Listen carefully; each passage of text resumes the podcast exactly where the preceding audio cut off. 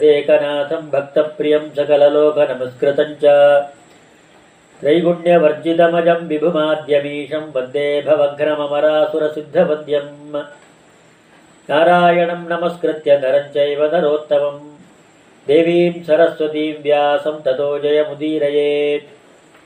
वन्दे तुरङ्गवदनं शशिबिम्बसंस्थम् चन्द्रावदातममृतात्मकरैः समन्तात्। खण्डान्तरं बहिरपि प्रतिभासयन्तं शङ्काक्षपुस्तकसुबोधयुताब्जबाहुम्। नस्तो मुखादपि निरन्तरमुद्गिरन्तं विद्याशेषत उताब्जभवेशमुख्यैः।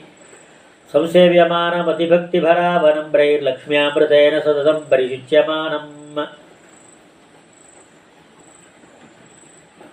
योद्धः प्रविश्य मम वाचमिमां प्रसुप्तां सञ्जीवयत्यखिलशक्तिधरस्वधाम्ना अन्यामिश्च हस्तचरणश्रवणत्वगादीन् प्राणान्नमो भगवते पुरुषाय तुभ्यम्। भवति यदनुभावादेडमूकोऽपि वाग्मी जडमतिरपि जन्तुर्जायते प्राज्ञमूलिः। सकलवचनचेतो देवता भारती सा मम वचसि निधत्तां सन्निधिं मानसे च। नमो वस्तात्विका देवा विष्णुभक्तिपरायणाः धर्ममार्गे प्रेरयन्तु भवन्तः सर्व एव हि पृथ्वीमण्डलमध्यस्थाः पूर्णबोधमतानुगाः। वैष्णवा विष्णुहृदयास्तान्नमस्ते गुरून्मम मम। विद्यान्नवासः संस्कारवृत्तिरमख्यम् ददाति यः।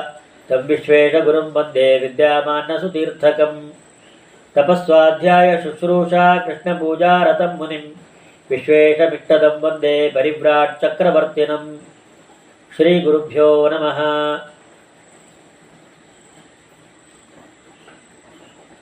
ಚಾತುರ್ಮಾಸ್ಯದ ಈ ಪರ್ವಕಾಲದಲ್ಲಿ ಗುರುಗಳ ಆಜ್ಞೆಯಂತೆ ನಡೀತಾ ಇರತಕ್ಕಂಥ ಜ್ಞಾನಯಜ್ಞದಲ್ಲಿ ಇಂದಿನ ದಿನ ಅನ್ನಪ್ರಾಶನ ಸಂಸ್ಕಾರ ಹಾಗೂ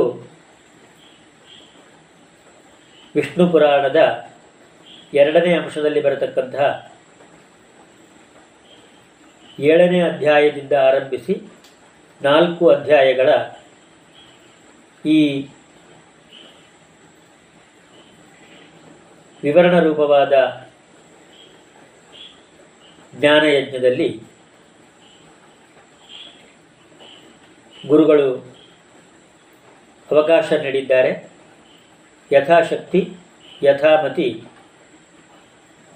ನಿಮ್ಮ ಮುಂದೆ ಈ ವಿವರಣೆಯನ್ನು ನೀಡಲಿಕ್ಕೆ ಪ್ರಯತ್ನ ಪಡ್ತಾ ಇದ್ದೇನೆ. ಮನುಷ್ಯ ತನ್ನ ಜೀವನದಲ್ಲಿ ಏಳಿಗೆಯನ್ನು ಪಡಿಬೇಕಾದರೆ ಯಥೋಕ್ತವಾದ ಸಂಸ್ಕಾರಗಳನ್ನು ಯಥೋಕ್ತ ಕಾಲದಲ್ಲಿ ನಡೆಸಿದರೆ ಸುಗಮವಾಗಿ ಅವನ ಸಾಧನೆ ನಡೆಯುತ್ತದೆ ಅನ್ನೋ ದೃಷ್ಟಿಯಿಂದ ಷೋಡಶ ಸಂಸ್ಕಾರಗಳನ್ನು ಶಾಸ್ತ್ರಕಾರರು ತಿಳಿಸಿದ್ದಾರೆ. ಅವುಗಳಲ್ಲಿ ಏಳನೆಯದ್ದಾದ ಉಪನಿಷ್ಕಮಣ ಸಂಸ್ಕಾರವನ್ನು ನಿನ್ನೆ ನಾವು ನೋಡಿದ್ದೆವು. ಉಪನಿಷ್ಕರಣ ಸಂಸ್ಕಾರದ ನಂತರ ಐದನೇ ಮಾಸದಲ್ಲಿ ಮಗುವನ್ನು ನೇರವಾಗಿ ನೆಲದ ಮೇಲೆ ಕುಳ್ಳಿರಿಸತಕ್ಕಂತಹ ಬಾಲೋಪವೇಶನ ಅನ್ನತಕ್ಕಂಥ ಒಂದು ಸಂಸ್ಕಾರ. ಇದು ಷೋಡಶ ಸಂಸ್ಕಾರದಲ್ಲಿ ಸೇರೋದಿಲ್ಲ. ಆದರೆ ಶಾಸ್ತ್ರಕಾರರು ಇದನ್ನೊಂದು ವ್ಯವಸ್ಥಿತವಾಗಿ ಸಂಸ್ಕಾರದ ರೀತಿಯಲ್ಲಿ ಆಚರಿಸಬೇಕು ಅಂತ ನಿರ್ದೇಶ ಮಾಡಿರೋದರಿಂದ ಆ ಸಂಸ್ಕಾರವನ್ನು ನಾವು ಮಾಡಬೇಕಾ, ಮಾಡಬೇಕಾಗುತ್ತೆ. ಅಲ್ಲಿಯ ತನಕ ಮಗುವನ್ನು ನೇರವಾಗಿ ನೆಲದ ಮೇಲೆ ಇಡತಕ್ಕಂಥ ಕ್ರಮವನ್ನು ಆಚರಿಸೋದಿಲ್ಲ. ಆ ಸಂಸ್ಕಾರವನ್ನು ಮಾಡುವ ದಿವಸ ದೇವತಾ ಪ್ರಾರ್ಥನೆಯನ್ನು ಮಾಡಿ ಮಗುವನ್ನು ನೆಲದ ಮೇಲೆ ಕೂಡಿಸಬೇಕು ಅನ್ನತಕ್ಕಂಥದ್ದು ಈ ಸಂಸ್ಕಾರದ ಮುಖ್ಯ ಅಂಶ. ಐದನೇ ಮಾಸದಲ್ಲಿ ಮಗುವಿಗೆ ತಾರಾನುಕೂಲ ಆಗತಕ್ಕಂಥ ಶುಭ ದಿನವನ್ನು ಗಮನಿಸಿಕೊಂಡು ಯಥಾಶಕ್ತಿ ಭೂಸಹಿತ ವರಾಹದೇವರನ್ನು ಪೂಜಿಸಿ ಆ ಪ್ರಸಾದವನ್ನು ಮಗುವಿಗೆ ನೀಡು, ನೀಡಿ ಮಗುವನ್ನು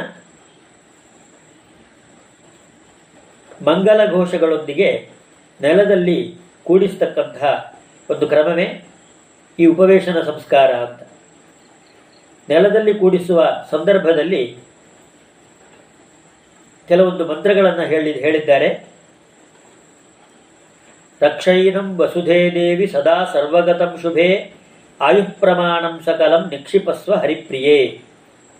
ಹೇ ಭೂದೇವಿ ಯಾವುದೇ ಪ್ರದೇಶದಲ್ಲಿ ಈ ಮಗು ಅಡ್ಡಾಡ್ತಾ ಇದ್ರೂ ಆ ಮಗುವನ್ನು ರಕ್ಷಣೆ ಮಾಡು.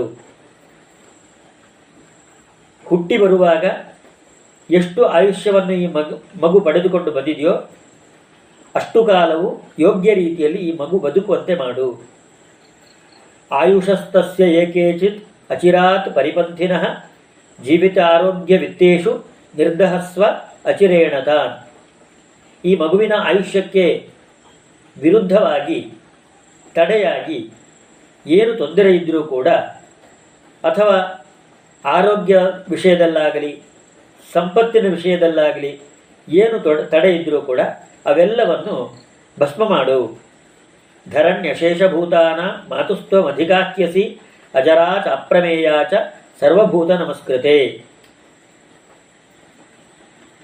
ಹೇ ಭೂದೇವಿಯೇ, ನೀನು ಸಕಲ ಜೀವಜಂತುಗಳಿಗೆ ಉತ್ತಮವಾದ ಮಾತೃಸ್ವರೂಪದಲ್ಲಿದ್ದಿ ನಿನಗೆ ಮುಪ್ಪಾಗಲಿ, ಬೇರೆ ತೊಂದರೆಗಳಾಗಲಿ ಇಲ್ಲ.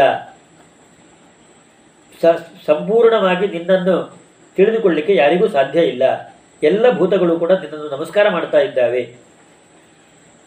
ತ್ವಮೇವ ಅಶೇಷ ಜಗತಾಂ ಪ್ರತಿಷ್ಠಾ ಚಾಶ್ರಯಾಖ್ಯಸಿ ಕುಮಾರಂ ಪಾಹಿ ಮಾತಸ್ತ್ವಂ ಬ್ರಹ್ಮ ತದನುಮನ್ಯತ. ಇಡೀ ಜಗತ್ತಿಗೆ ನೀನು ಸ್ಥಿತಿಸ್ಥಾನ ಮತ್ತು ಆಶ್ರಯಸ್ಥಾನ ಕೂಡ ಆಗಿದ್ದಿ. ಆದ್ದರಿಂದ ಈ ಮಗುವನ್ನು ಸದಾಕಾಲ ರಕ್ಷಣೆ ಮಾಡು. ಬ್ರಹ್ಮದೇವರು ಈ ನಿನ್ನ ರಕ್ಷಣೆಗೆ ಅನುಮೋದನೆ ನೀಡಲಿ ಅಂತ ಭೂದೇವಿಯನ್ನು ಪ್ರಾರ್ಥನೆ ಮಾಡಿ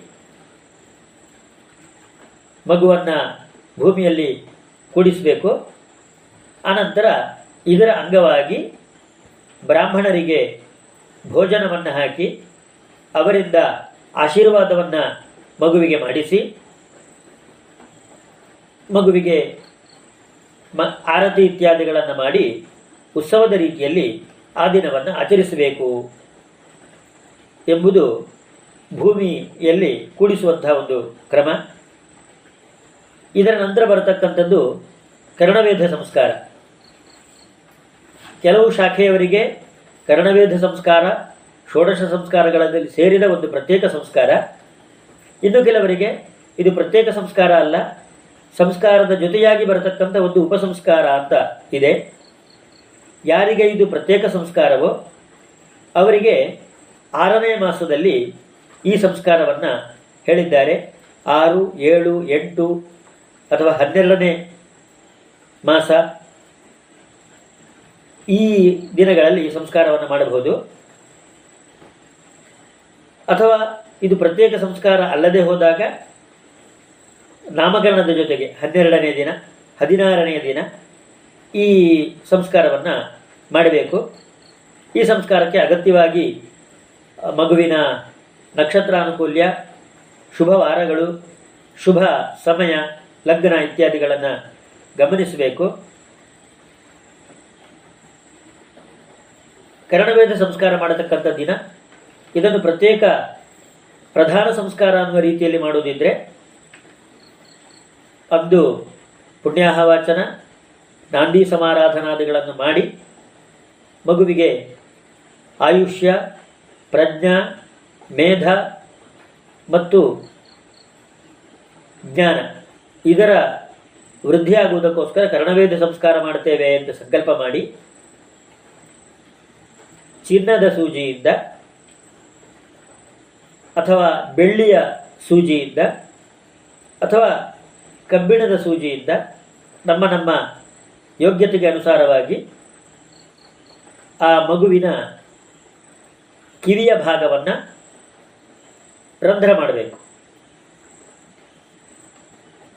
ಆರಂಭದಲ್ಲಿ ದೇವತಾ ಪ್ರಾರ್ಥನೆ ಮಾಡಿ ಎರಡು ಕಿವಿಗೂ ಕೂಡ ಗೋರೋಚನಾದಿಗಳಿಂದ ಚಿಹ್ನೆಯನ್ನು ಹಾಕಿ, ಯಾಕೆಂದರೆ ಎರಡೂ ಕಿವಿ ಒಂದೇ ರೀತಿಯಾಗಿ ಬರತಕ್ಕಂಥ ಅಲ್ಲಿ ಚಿಹ್ನೆಯನ್ನು ಹಾಕಿ ಅನಂತರ ಮಗುವಿಗೆ ನೋವಾಗದಂತೆ ಒಮ್ಮೆಲೆ ಸೂಜಿಯಿಂದ ಕಿವಿಯನ್ನು ರಂಧ್ರ ಮಾಡೋದು ಕಿವಿಯ ಕೆಳಭಾಗವನ್ನು ರಂಧ್ರ ಮಾಡೋದು ಈ ಸಂಸ್ಕಾರದಿಂದ ಮಗುವಿನ ಶ್ರವಣ ಶಕ್ತಿಯಲ್ಲಿರತಕ್ಕಂತಹ ದೋಷಗಳು ಪರಿಹಾರ ಆಗ್ತವೆ. ಗರ್ಭ ಕಾಲದಲ್ಲಿ ಏನು ಮಗು ಕೇವಲ ತಾಯಿಯ ಮತ್ತು ತನ್ನ ಹೃದಯ ಬಡಿತದ ಶಬ್ದವನ್ನು ಮಾತ್ರ ಕೇಳಿತ್ತು, ಅತ್ಯಂತ ಸೂಕ್ಷ್ಮವಾದ ಶಬ್ದಗಳನ್ನು ಅದು ಕೇಳಲಿಕ್ಕೆ ಸಮರ್ಥವಾಗೋದಿಲ್ಲ ಅನ್ನೋ ಪರಿಸ್ಥಿತಿ ಏನಿದೆ, ಆರನೇ ತಿಂಗಳಲ್ಲಿ ಈ ಪರಿಸ್ಥಿತಿ ಸುಧಾರಣೆ ಆಗಿರುತ್ತೆ ಪ್ರತಿಯೊಂದು ಶಬ್ದವನ್ನು ಪ್ರತ್ಯೇಕವಾಗಿ ಗುರುತ, ಗುರುತಿಸ್ತಕ್ಕಂತಹ ಒಂದು ಸಾಮರ್ಥ್ಯ ಮಗುವಿಗೆ ಬಂದಿರುತ್ತೆ. ಆ ಕಾಲಕ್ಕೆ ಸರಿಯಾಗಿ ಕರ್ಣವೇದ ಸಂಸ್ಕಾರ ಮಾಡಿದರೆ ಸ್ಪಷ್ಟವಾಗಿ ಈ ಶಬ್ದ ಈ ರೀತಿಯ ಅರ್ಥವನ್ನು ತಿಳಿಸ್ತದೆ ಅನ್ನೋದನ್ನು ಗ್ರಹಿಸಿಕೊಳ್ಳಿಕ್ಕೆ ಮಗು ಶಕ್ತವಾಗತ್ತೆ ಅನ್ನೋ ದೃಷ್ಟಿಯಿಂದ ಈ ಸಂಸ್ಕಾರವನ್ನು ಹೇಳಿದ್ದಾರೆ. ಜೊತೆಗೆ ಒಬ್ಬ ಸಾಧಕ ದೇಹದಲ್ಲಿ ಅಗ್ನಿಯ ಅಂಶ ಇಲ್ಲದೆ ತನ್ನ ಸಾಧನೆಯನ್ನು ಮಾಡಲಿಕ್ಕೆ ಬರೋದಿಲ್ಲ. ಆದ್ದರಿಂದ ಅಗ್ನಿಯ ಪ್ರತಿರೂಪವಾದ ಸುವರ್ಣವನ್ನು ನಿತ್ಯ ಧಾರಣೆ ಮಾಡುವುದಕ್ಕೋಸ್ಕರ ಕರ್ಣವೇದ ಸಂಸ್ಕಾರ ಮಾಡಿ ಆ ಕರ್ಣದಲ್ಲಿ ಅವರವರ ವ್ಯವಸ್ಥೆಗೆ ತಕ್ಕಂತೆ ಓಲೆಯನ್ನು ಧರಿಸುವುದರ ಮೂಲಕ ಸುವರ್ಣಧಾರಣೆಯೂ ಆಯಿತು, ಸಂಸ್ಕಾರವೂ ಆಯಿತು, ಮಗುವಿಗೆ ಪ್ರಜ್ಞಾಮೇಧಾದಿಗಳ ವೃದ್ಧಿಯೂ ಆಯಿತು ಅನ್ನೋ ದೃಷ್ಟಿಯಿಂದ ಈ ಸಂಸ್ಕಾರವನ್ನು ಅವಶ್ಯವಾಗಿ ಮಾಡಬೇಕು. ಇದಾದ ನಂತರ ಅದೇ ಮಾಸದಲ್ಲಿ, ಷಷ್ಠ ಮಾಸದಲ್ಲಿ, ಆರನೇ ಮಾಸದಲ್ಲಿ ಅದು ಸೌರಕ್ರಮದಿಂದ ಆರನೇ ಮಾಸ ಅಂತ ಹೇಳ್ತಾರೆ. ಅಂದರೆ ಸರಿಯಾಗಿ ಐದು ತಿಂಗಳು ಮುಗಿದು ಆರನೇ ತಿಂಗ್, ತಿಂಗಳಿನಲ್ಲಿ ಈ ಅನ್ನಪ್ರಾಶನ ಸಂಸ್ಕಾರವನ್ನು ಮಾಡಬೇಕು ಅಂತ ಹೇಳ್ತಾರೆ. ಈ ಆರನೇ ಮಾಸದಲ್ಲಿ ಆಗದೆ ಹೋದರೆ ಎಂಟನೇ ಮಾಸ, ಒಂಬತ್ತನೇ ಮಾಸ, ಹತ್ತನೇ ಮಾಸ, ಹನ್ನೆರಡನೇ ಮಾಸ ಅಥವಾ ವರ್ಷ ಪೂರ್ತಿಯಾದ ನಂತರವಾದರೂ ಈ ಸಂಸ್ಕಾರವನ್ನು ಮಾಡಬೇಕು. ಈ ಸಂದರ್ಭದಲ್ಲಿ ಲೌಗಾಕ್ಷಿ ಅಂತ ಋಷಿಗಳು ಹೇಳ್ತಾರೆ. ಆರನೇ ಮಾಸದಲ್ಲಿ ಅನ್ನಪ್ರಾಶನ ಮಾಡಬೇಕು ಅಥವಾ ದಂತೋತ್ಪತ್ತಿಯಾದ ನಂತರ ಮಾಡಬೇಕು. ಯಾಕೆಂದ್ರೆ ಅನ್ನವನ್ನ ಅಗದು ನುಗ್ಗಲಿಕ್ಕೆ ಮಗುವಿಗೆ ಶಕ್ತಿಯ, ಶಕ್ತಿ ಬರೋದು ದಂತೋತ್ಪತ್ತಿಯಾದ ನಂತರ. ಆ ಕಾಲದಲ್ಲಿ ಮಾಡಬೇಕು ಅಂತ ವಿಧಾನ ಮಾಡಿದ್ದಾರೆ. ಮತ್ತು ನಮ್ಮ ಶಾಖೆಗೆ ಅನುಗುಣವಾಗಿ ಆರನೇ ತಿಂಗಳು, ಎಂಟನೇ ತಿ, ಏಳು, ಎಂಟು, ಅಲ್ಲ, ಆರು, ಎಂಟು, ಒಂಬತ್ತು, ಹತ್ತು, ಹನ್ನೆರಡು, ಹೀಗೆ ಈ ತಿಂಗಳುಗಳಲ್ಲಿ ಅನ್ನಪ್ರಾಶನ ಸಂಸ್ಕಾರವನ್ನು ಮಾಡಬಹುದು. ಈ ಅನ್ನಪ್ರಾಶನ ಸಂಸ್ಕಾರಕ್ಕೂ ಕೂಡ ಮಗುವಿನ ನಕ್ಷತ್ರಾನುಕೂಲ್ಯವನ್ನು ಗಮನಿಸಬೇಕು. ಶುಭ ವಾರ ಇದೆಯೋ ಇಲ್ಲೋ ಅಂತ ಗಮನಿಸಬೇಕು. ಹಾಗೆ ಶುಭ ಲಗ್ನದಲ್ಲಿ ಅನ್ನಪ್ರಾಶನವಾಗುವಂತೆ ನೋಡಿಕೊಳ್ಬೇಕು. ಆರಂಭದಲ್ಲಿ ನಿಷ್ಕ್ರಮಣಕ್ಕೆ ಹೇಳಿದಂತೆ ಚಂದ್ರ ಸೂರ್ಯರನ್ನ ದಿಗ್ದೇವತೆಗಳನ್ನ, ಭೂಮಿಯನ್ನ, ಹಾಗೆ ಬ್ರಹ್ಮದೇವರನ್ನ, ವಿಷ್ಣುವನ್ನ, ಅಗ್ನಿಯನ್ನು ಆರಾಧನೆ ಮಾಡಿ. ಅಗ್ನಿಯಲ್ಲಿ ದೇವರ ಪ್ರಸಾದ ರೂಪವಾಗಿರತಕ್ಕಂಥ ಅನ್ನವನ್ನು ಹೋಮಿಸಿ, ಆ ಹೋಮಶೇಷವನ್ನು ಆ ಮಗುವಿಗೆ ತಿನ್ನಿಸಬೇಕು. ಅಲ್ಲಿ ತುಪ್ಪದ ಅನ್ನದಿಂದ ತೇಜಸ್ಸು ಅಭಿವೃದ್ಧಿಯಾಗುತ್ತೆ ಜೇನುತುಪ್ಪದಿಂದ ಯುಕ್ತವಾದ ಅನ್ನದಿಂದ ಆರೋಗ್ಯ ವೃದ್ಧಿ ಆಗುತ್ತೆ ದಧಿಯುಕ್ತವಾದ ಅನ್ನದಿಂದ ದೇಹ ಪುಷ್ಟಿ ಹೀಗೆ ಬೇರೆ ಬೇರೆ ಫಲವನ್ನ ಹೇಳಿದ್ದಾರೆ. ಈ ಎಲ್ಲವನ್ನೂ ಬಯಸುವವರು ತುಪ್ಪ, ಜೇನು, ಮೊಸರು ಹಾಗೂ ಹಾಲು. ಇವುಗಳನ್ನು ಅನ್ನದೊಂದಿಗೆ ಮಿಶ್ರ ಮಾಡಿ ಆ ಮಗುವಿಗೆ ಸ್ವೀಕಾರ ಮಾಡಲಿಕ್ಕೆ, ನುಂಗಲಿಕ್ಕೆ ಅನುಕೂಲ ಆಗುವ ರೀತಿಯಲ್ಲಿ ಅದನ್ನು ಚೆನ್ನಾಗಿ ನುರಿಸಿ ಆನಂತರ ಆ ಮಗುವಿಗೆ ತಿನ್ನಿಸಬೇಕು. ಮಗುವನ್ನ ಆಸನದ ಮೇಲೆ ಕೂಡಿಸಿ ಅಥವಾ ತಾಯಿ ಮಗುವನ್ನು ತಾನು ತನ್ನ ತೊಡೆಯ ಮೇಲೆ ಕೂಡಿಸಿಕೊಂಡು ಪೂರ್ವಾಭಿಮುಖವಾಗಿ ಕುಳಿತುಕೊಂಡ ಮಗುವಿಗೆ ಉತ್ತರಾಭಿಮುಖವಾಗಿ ಕುಳಿತ ತಂದೆ ಈ ಅನ್ನವನ್ನು ತಿನ್ನಿಸುವುದು ಈ ಸಂಸ್ಕಾರದ ವಿಶೇಷತೆ.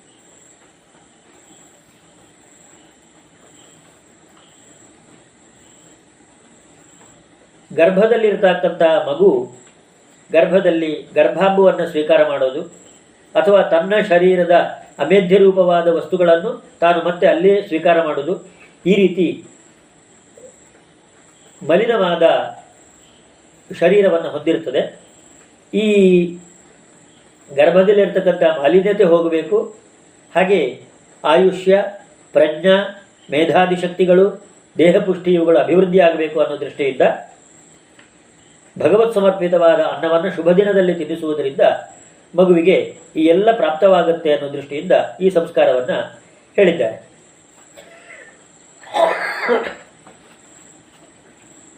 ಹೀಗೆ ಮಗುವಿಗೆ ಅನ್ನ ತಿನ್ನಿಸಿ ಆದ ನಂತರ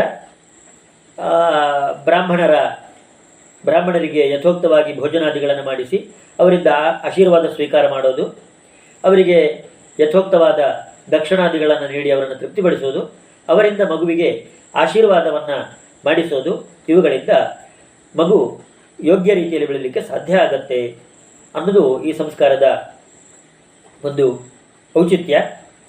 ಇದಾದ ನಂತರ ಮಗುವಿಗೆ ಅನ್ನ ತಿನ್ನಿಸಿ ಆದ ನಂತರ ಆ ಮಗುವ, ಮಗುವಿನ ಬಾಯಿ ಇತ್ಯಾದಿಗಳನ್ನು ಚೆನ್ನಾಗಿ ತೊಳೆದು ಆನಂತರ ನೆಲದ ಅಶ್, ಅಶುದ್ಧಿಯನ್ನು ಗೋಮಯಾದಿಗಳಿಂದ ಗೋಮಯ ಲೇಪನಾದಿಗಳಿಂದ ತೆಗೆದು ಆನಂತರ ಮಗುವಿಗೆ ಜೀವಿಕಾ ಪರೀಕ್ಷಾ ಅಂತ ಒಂದು ಕ್ರಮ, ಆ ಕ್ರಮವನ್ನು ಮಾಡಬೇಕು ಅಂತ ಹೇಳ್ತಾರೆ. ಮಗುವಿನ ಮುಂಭಾಗದಲ್ಲಿ ಸ್ವಲ್ಪ ದೂರದಲ್ಲಿ ಪುಸ್ತಕ, ಲೇಖನಿ, ಯಜ್ಞ ಸಾಧನಗಳಾದ ಸೃಕ್, ಸುರುವ ಇತ್ಯಾದಿಗಳು, ರಸ ಪದಾರ್ಥಗಳು, ಹಾಲು ತುಪ್ಪ ಇತ್ಯಾದಿ. ಚಿತ್ರಗಳಿಗೆ ಸಂಬಂಧಪಟ್ಟ ಪದಾರ್ಥಗಳು, ಶಿಲ್ಪಗಳಿಗೆ ಸಂಬಂಧಪಟ್ಟ ಪದಾರ್ಥಗಳು, ಕೃಷಿಗೆ ಸಂಬಂಧಪಟ್ಟ ಪದಾರ್ಥಗಳು, ಇವುಗಳನ್ನೆಲ್ಲ ಪ್ರತ್ಯೇಕ ಪ್ರತ್ಯೇಕವಾಗಿ ಜೋಡಿಸಿಟ್ಟು ಈ ಮಗುವನ್ನು ಆ ಕಡೆಗೆ ಕಳಿಸಬೇಕು. ಈ ಮಗು ಮೊದಲು ಹೋಗಿ ಯಾವ ವಸ್ತುವನ್ನು ಮುಟ್ಟುತ್ತೋ ಅದು ಆ ಮಗುವಿನ ಜೀವನ ವೃತ್ತಿ ಆಗಿರುತ್ತೆ ಅನ್ನೋದನ್ನು ತಿಳ್ಕೊಳ್ಳಿಕ್ಕಿರ್ತಕ್ಕಂಥ ಒಂದು ಪದ್ಧತಿ. ಜಾತಕ ಮೂಲಕವಾಗಿಯೂ ನಾವು ಇದನ್ನು ತಿಳ್ಕೊಳ್ಳಿಕ್ಕೆ ಬರುತ್ತೆ. ಜಾತಕ ಮೂಲಕವಾಗಿ ತಿಳ್ಕೊಳ್ಳುವ ಸಂದರ್ಭ ಇಲ್ಲದೆ ಹೋದಾಗ ಈ ರೀತಿಯಾಗಿಯೂ ಇದನ್ನು ನಾವು ತಿಳ್ಕೊಳ್ಳಿಕ್ಕೆ ಬರುತ್ತೆ. ಅಲ್ಲಿ ಯಾವ ವಸ್ತುವನ್ನು ಮಗು ಮುಟ್ಟಿರುತ್ತೋ ಆ ವಸ್ತುವನ್ನು ನಿಶ್ಚಯವಾಗಿ ಮಗು ತನ್ನ ಜೀವಿತದಲ್ಲಿ ವೃತ್ತಿಯನ್ನಾಗಿ ಅಳವಡಿಸಿಕೊಳ್ಳುತ್ತೆ ಅನ್ನೋದು ಪೂರ್ವಿಕರ ನಂಬಿಕೆ. ಹೀಗೆ ಈ ಏನು ಶಾಸ್ತ್ರೀಯವಾದ ಸಂಸ್ಕಾರಗಳನ್ನು ಹೇಳಿದ್ದಾರೆ.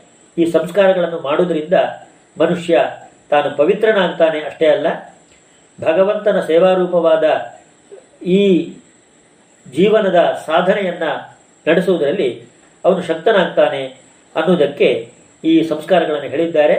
ಆದ್ದರಿಂದ ನಾವೆಲ್ಲರೂ ಕೂಡ ಅವಶ್ಯವಾಗಿ ಶಾಸ್ತ್ರೋಕ್ತವಾದ ಸಂಸ್ಕಾರಗಳನ್ನು ಮನೆಯಲ್ಲಿ ನಮ್ಮ ಮಕ್ಕಳಿಗೆ, ಮೊಮ್ಮಕ್ಕಳಿಗೆ ನಡೆಸುವ ಮೂಲಕ ಶಾಸ್ತ್ರಕ್ಕೂ ಮರ್ಯಾದೆ ಕೊಟ್ಟು ನಮ್ಮ ಜೀವನವನ್ನು ಪಾವನವಾಗಿಸಿಕೊಳ್ಳೋಣ ಅಂತ ಆಶಿಸ್ತಾ ಇದ್ದೇನೆ. ಇದಾದ ನಂತರ ವಿಷ್ಣು ಪುರಾಣದ ಚಿಂತನೆ. ವಿಷ್ಣು ಪುರಾಣದ ಎರಡನೇ ಅಂಶದ ಆರನೇ ಅಧ್ಯಾಯ ಪರ್ಯಂತ ನಿನ್ನೆ ನಾವು ನೋಡಿದ್ದು. ಏಳನೇ ಅಧ್ಯಾಯದಲ್ಲಿ ಮೈತ್ರೇಯರು ಪರಾಶರರಲ್ಲಿ ಪ್ರಶ್ನೆ ಮಾಡ್ತಾ ಇದ್ದಾರೆ. ಈ ಭೂಭಾಗ ಭೂಮಿಯ ಅಡಿಯಲ್ಲಿರತಕ್ಕಂಥ ಸಪ್ತ ಪಾತಾಳಗಳ ಭಾಗ ಅಲ್ಲಿರ್ತಕ್ಕಂಥ ಶೇಷರೂಪ ಇವೆಲ್ಲವನ್ನು ನೀವು ವರ್ಣನೆ ಮಾಡಿದ್ದೀರಿ. ಇದಾದ ನಂತರ ಊರ್ಧ್ವಲೋಕಗಳ ಬಗ್ಗೆ ನನಗೆ ವರ್ಣನೆ ಮಾಡಿ. ನಕ್ಷತ್ರ ಮಂಡಲ, ಗ್ರಹ ಮಂಡಲ, ಇವುಗಳ ಬಗ್ಗೆ ನನಗೆ ಸರಿಯಾದ ರೀತಿಯಲ್ಲಿ ವರ್ಣನೆ ಮಾಡಿ ಅಂತ ಮೈತ್ರೇಯರು ಪರಾಶರರಲ್ಲಿ ಕೇಳ್ತಾ ಇದ್ದಾರೆ. ಅದಕ್ಕೆ ಪರಾಶರರು ಉತ್ತರ ಕೊಡ್ತಾ ಇದ್ದಾರೆ.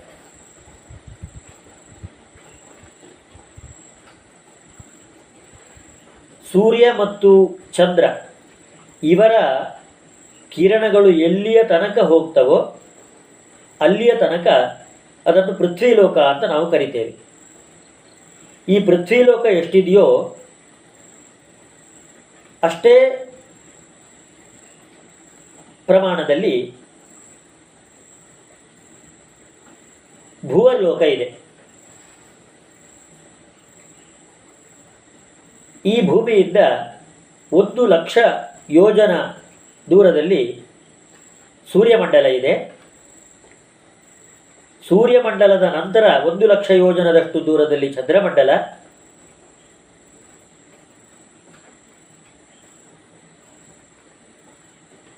ಚಂದ್ರಮಂಡಲದಿಂದ ಮತ್ತೆ ಒಂದು ಲಕ್ಷ ಯೋಜನದಷ್ಟು ದೂರದಲ್ಲಿ ನಕ್ಷತ್ರ ಮಂಡಲ ಇದೆ. ಈ ನಕ್ಷತ್ರ ಮಂಡಲದ ನಂತರ ಎರಡು ಲಕ್ಷ ಯೋಜನಗಳಷ್ಟು ದೂರದಲ್ಲಿ ಬುಧನ ಮಂಡಲ ಇದೆ. ಬುಧನ ಮಂಡಲದಿಂದ ಎರಡು ಲಕ್ಷ ಯೋಜನದಷ್ಟು ದೂರದಲ್ಲಿ ಶುಕ್ರನ ಮಂಡಲ. ಶುಕ್ರನ ಮಂಡಲದಿಂದ ಮತ್ತೆ ಎರಡು ಲಕ್ಷ ಯೋಗ, ಯೋಜನದಷ್ಟು ದೂರದಲ್ಲಿ ಕುಜನ ಮಂಡಲ. ಕುಜಮಂಡಲದಿಂದ ಅಂದರೆ ಮಂಗಲನ ಮಂಡಲದಿಂದ ಮತ್ತೆ ಎರಡು ಲಕ್ಷ ಯೋಜನದಷ್ಟು ದೂರದಲ್ಲಿ ಗುರುವಿನ ಮಂಡಲ ಇದೆ. ಗುರುವಿನ ಮಂಡಲದಿಂದ ಎರಡು ಲಕ್ಷ ಯೋಜನದಷ್ಟು ದೂರದಲ್ಲಿ ಶನಿಯ ಮಂಡಲ. ಶನಿಯ ಮಂಡಲದಿಂದ ಮತ್ತೆ ಒಂದು ಲಕ್ಷ ಯೋಜನದಷ್ಟು ದೂರದಲ್ಲಿ ಸಪ್ತರ್ಷಿ ಮಂಡಲ ಇದೆ. ಈ ಸಪ್ತರ್ಷಿ ಮಂಡಲಕ್ಕಿಂತಲೂ ಮತ್ತೂ ಒಂದು ಲಕ್ಷ ಯೋಜನದಷ್ಟು ದೂರದಲ್ಲಿ ಧ್ರುವ ಮಂಡಲ ಇದೆ. ಹೀಗೆ ಭೂಮಿಯಿಂದ ಆರಂಭಿಸಿ ಧ್ರುವಮಂಡಲ ತನಕ ಇರತಕ್ಕಂಥ ಪರಿಮಾಣವನ್ನು ಹೇಳಿದ್ದಾರೆ. ಈ ಭೂಮಂಡಲ ಅನ್ನುವಂಥದ್ದು ಯಜ್ಞಯಾಗಾದಿಗಳ ಯಜ್ಞಯಾಗಾದಿಗಳ ಫಲವನ್ನು ಪಡಿಲಿಕ್ಕೆ ಅನುಕೂಲವಾಗಿರತಕ್ಕಂಥ ಒಂದು ಪ್ರದೇಶ. ಆದ್ದರಿಂದ ಈ ಮಂಡಲವನ್ನು ನಾವು ಸರಿಯಾದ ರೀತಿಯಲ್ಲಿ ಅರ್ಥೈಸಿಕೊಂಡರೆ ಅದು ನಮ್ಮ ಉನ್ನತಿಗೆ ಸಾಧಕವಾಗುತ್ತೆ. ಧ್ರುವಮಂಡಲವನ್ನು ದಾಟಿದ ನಂತರ ನಂತರ ಇರತಕ್ಕಂಥದ್ದು ಮಹರ್ಲೋಕ. ಆ ಮಹರ್ಲೋಕದಲ್ಲಿ ಒಂದು ಕಲ್ಪದ ಕಾಲ ವಾಸ ಮಾಡತಕ್ಕಂಥ ವ್ಯಕ್ತಿಗಳು ಅಲ್ಲಿರ್ತಾರೆ. ಅದಾದ ನಂತರ ಮಹರ್ಲೋಕದ ನಂತರ ಜನೋಲೋಕ ಬರುತ್ತೆ. ಅಲ್ಲಿ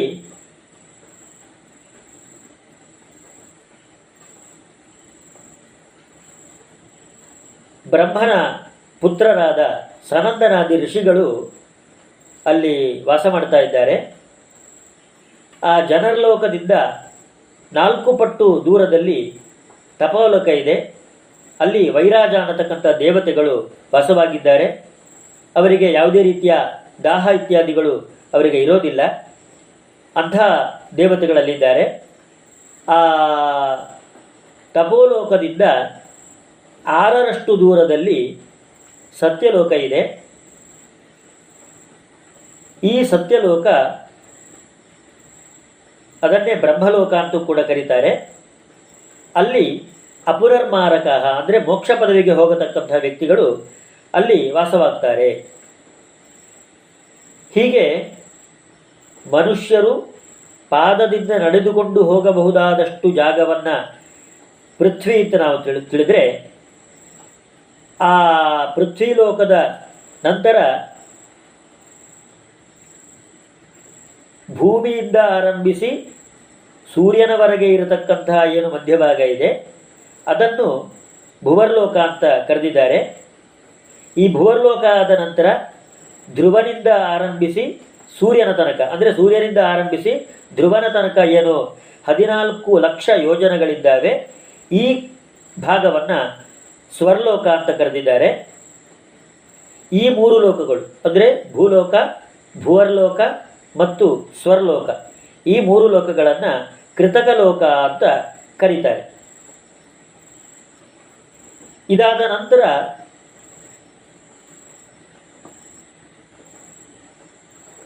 ಮಹರ್ಲೋಕ, ಜನೋಲೋಕ, ತಪೋಲೋಕ ಸತ್ಯಲೋಕ ಅಂತ ನಾಲ್ಕು ಲೋಕಗಳಿದ್ದಾವೆ. ಅದರಲ್ಲಿ ಕೊನೆಯ ಮೂರು ಲೋಕಗಳು. ಅಂದರೆ ಜನೋಲೋಕ, ತಪೋಲೋಕ, ಸತ್ಯಲೋಕ ಈ ಮೂರು ಲೋಕಗಳು ಇವುಗಳು ಅಕೃತಕವಾದ, ಅಂದರೆ ನಿತ್ಯವಾದ ಲೋಕಗಳು ಅಂತ ಅವುಗಳನ್ನು ಕರೀತಾರೆ. ಈ ಕೃತಾಕೃತದ ಮಧ್ಯದಲ್ಲಿರ್ತಕ್ಕಂಥ ಮಹರ್ಲೋಕ ಏನಿದೆ? ಈ ಮಹರ್ಲೋಕವನ್ನ ಕೃತಾಕೃತ ಲೋಕ, ಕೃತಕಾಕೃತ ಲೋಕ ಅಂತ ಕರೀತಾರೆ. ಯಾಕೆ ಅಂದರೆ ಈ ಮಹರ್ಲೋಕ ಅನ್ನುವಂಥದ್ದು ಕಲ್ಪಾಂತ್ಯ ಕಾಲದಲ್ಲಿ ಪೂರ್ಣ ಖಾಲಿ ಆಗತ್ತೆ, ಆದರೆ ಲೋಕನಾಶ ಆಗೋದಿಲ್ಲ. ಆದ್ದರಿಂದ ಇದು ಕೃತಕಾಕೃತಕ ಕೃತಕ ಲೋಕ ಅಂತ. ಹೀಗೆ ಈ ಏಳು ಊರ್ಧ್ವಲೋಕಗಳು ಮತ್ತು ಏಳು ಪಾತಾಳಗಳು ಸೇರಿ ಈ ಬ್ರಹ್ಮಾಂಡ ವಿಸ್ತಾರವಾಗಿದೆ. ಈ ವಿಸ್ತಾರವಾದ ಬ್ರಹ್ಮಾಂಡದ ಹೊರಭಾಗದಲ್ಲಿ ಬೇಲದ ಹಣ್ಣಿನ ಬೀಜಕ್ಕೆ ಹೇಗೆ ಮಧ್ಯದಲ್ಲಿ ಅದರ ಮಾಂಸಭಾಗ, ಹೊರಗಡೆ ಗಟ್ಟಿ ಭಾಗ ಹೇಗಿದೆಯೋ ಅದೇ ರೀತಿ ಈ ಬ್ರಹ್ಮಾಂಡದ ಈ ಸಪ್ತ ಪಾತಾಳಗಳು ಮತ್ತು ಭೂಮಿಯಿಂದ ಆರಂಭಿಸಿ ಮೇಲಿನ ಏಳು ಲೋಕಗಳು ಸೇರಿ ಹದಿನಾಲ್ಕು ಲೋಕಗಳ ಹೊರಭಾಗದಲ್ಲಿ ಅಂಡಕಟಾಹ ಅಂತ ಒಂದು ಗಟ್ಟಿಯಾದ ಭಾಗ ಇದೆ. ಈ ಗಟ್ಟಿಯಾದ ಭಾಗ ಆದ ನಂತರ ಅದರ ಹೊರಭಾಗದಲ್ಲಿ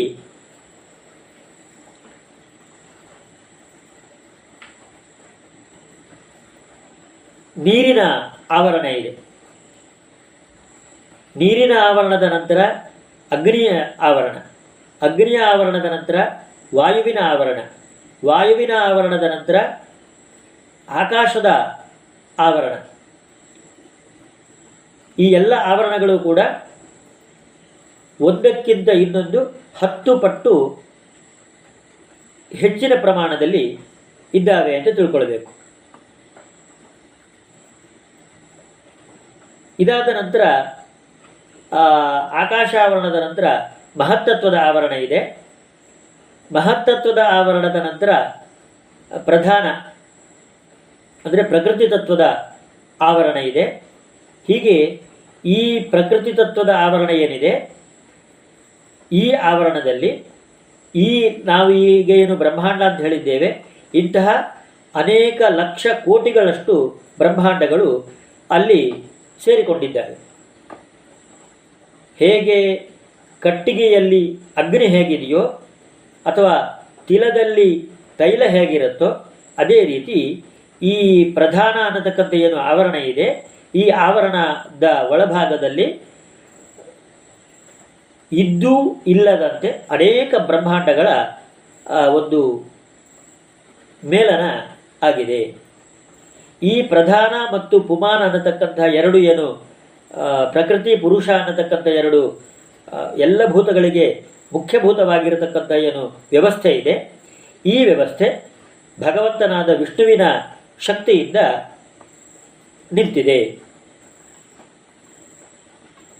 ಈ ಭಗವಂತನ ಭಗವಂತನ ಶಕ್ತಿ ಎಷ್ಟು ಅಂತ ಹೇಳಿದರೆ, ಕಲ್ಪಕಾಲದಲ್ಲಿ ಈ ಎಲ್ಲ ಬ್ರಹ್ಮಾಂಡಗಳು ಭಗವಂತನಲ್ಲಿ ಲೀನವಾಗ್ತವೆ. ಮತ್ತೆ ಸೃಷ್ಟಿಕಾಲದಲ್ಲಿ ಈ ಎಲ್ಲ ಬ್ರಹ್ಮಾಂಡಗಳು ನಿಧಾನವಾಗಿ ಬ್ರಹ್ಮ, ಬ್ರ- ಭಗವಂತನಿಂದ ಉತ್ಪನ್ನವಾಗ್ತವೆ.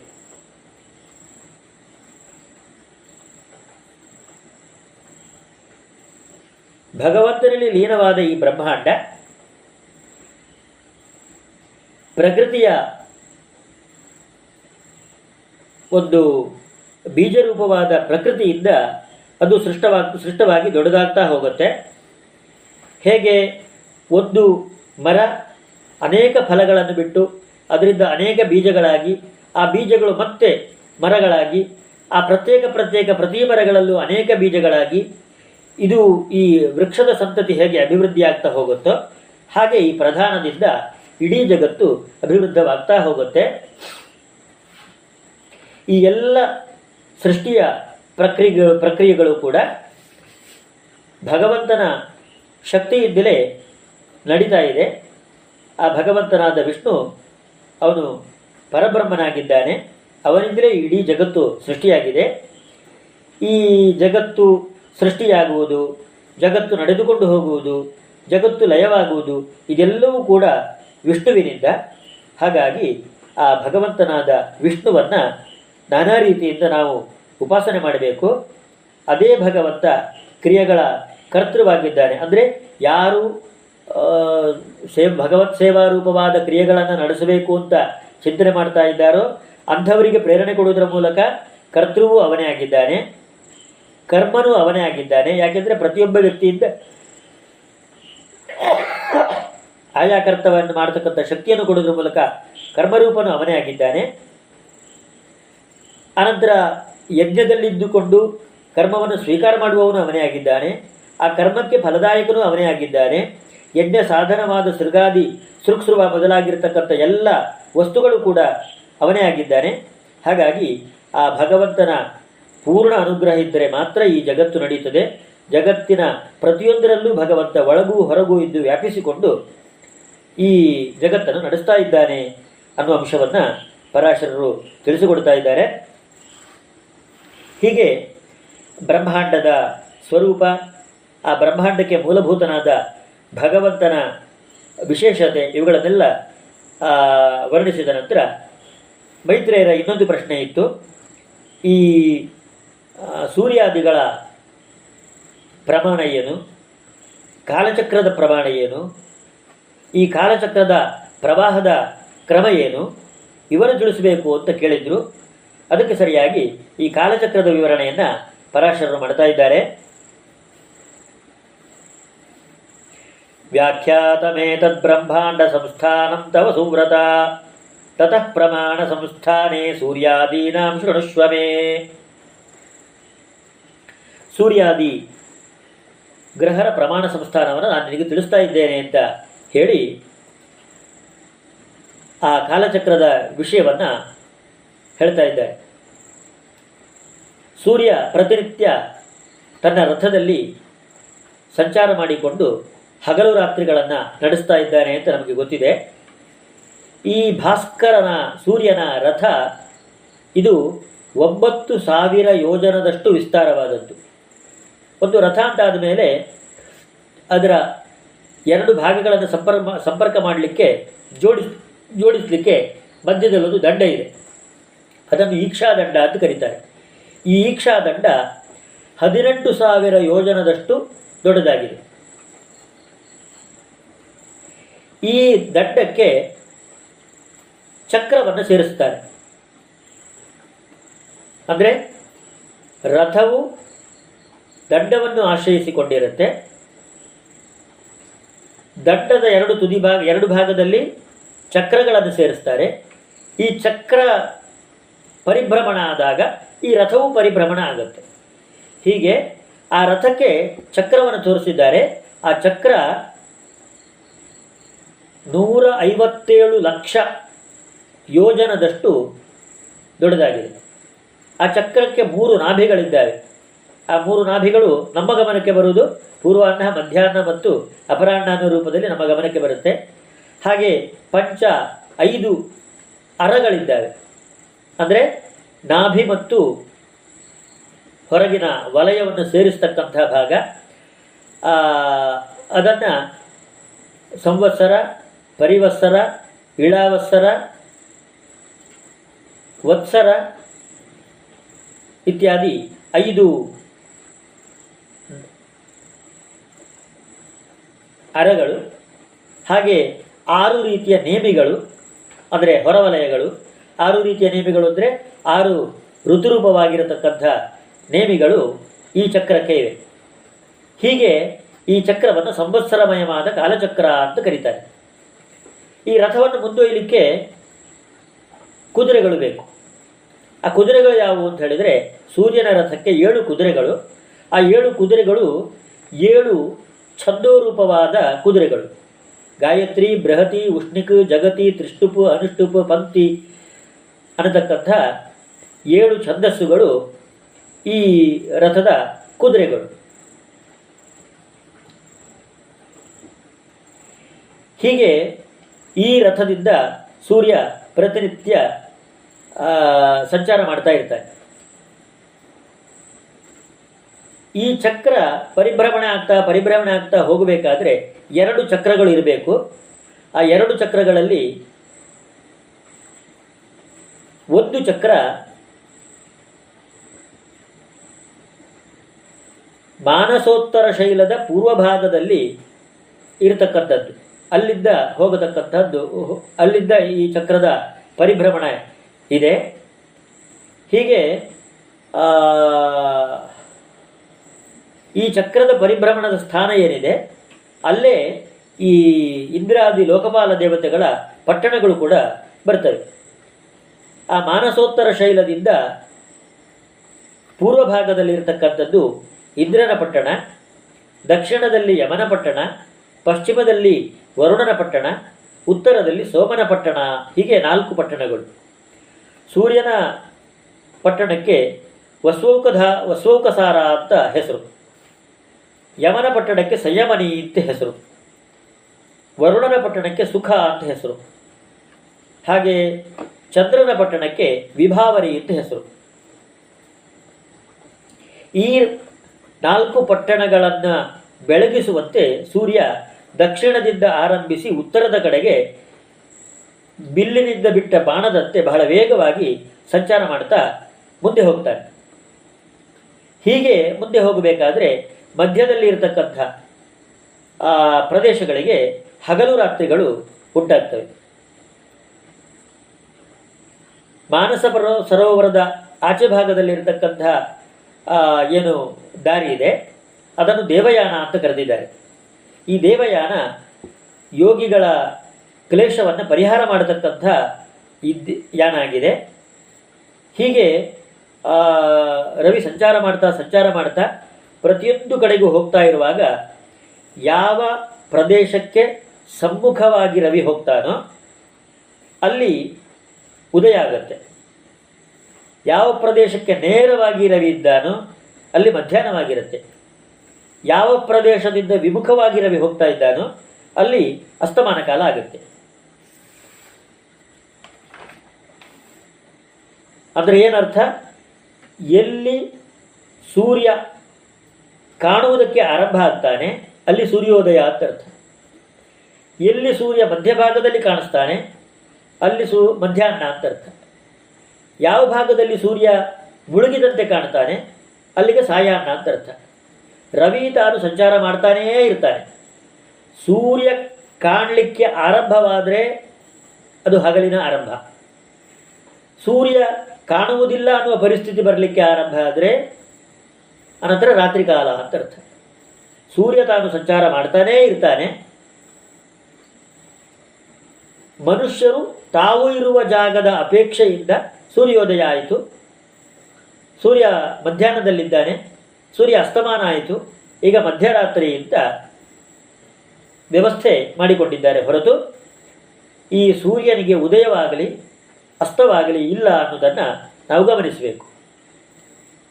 ಇದು ಹೇಗೆ ಸಾಧ್ಯ ಆಗುತ್ತೆ ಅಂತ ಹೇಳಿದರೆ, ಸೂರ್ಯ ಯಾವ ದಿಕ್ಕಿನಲ್ಲಿದ್ದಾನೋ ಅದರ ಆಚೆ ಈಚೆನ ಎರಡು ದಿಕ್ಕುಗಳನ್ನು ಅವನು ಬೆಳಗಿಸ್ತಾನೆ ಮುಂಭಾಗದ, ಅಂದರೆ ಮೇರು ಪರ್ವತಕ್ಕೆ ಅಡ್ಡವಾಗಿರುವ ಭಾಗವನ್ನು ಅವನು ಬೆಳಗಲಿಕ್ಕೆ ಸಾಧ್ಯ ಇಲ್ಲ.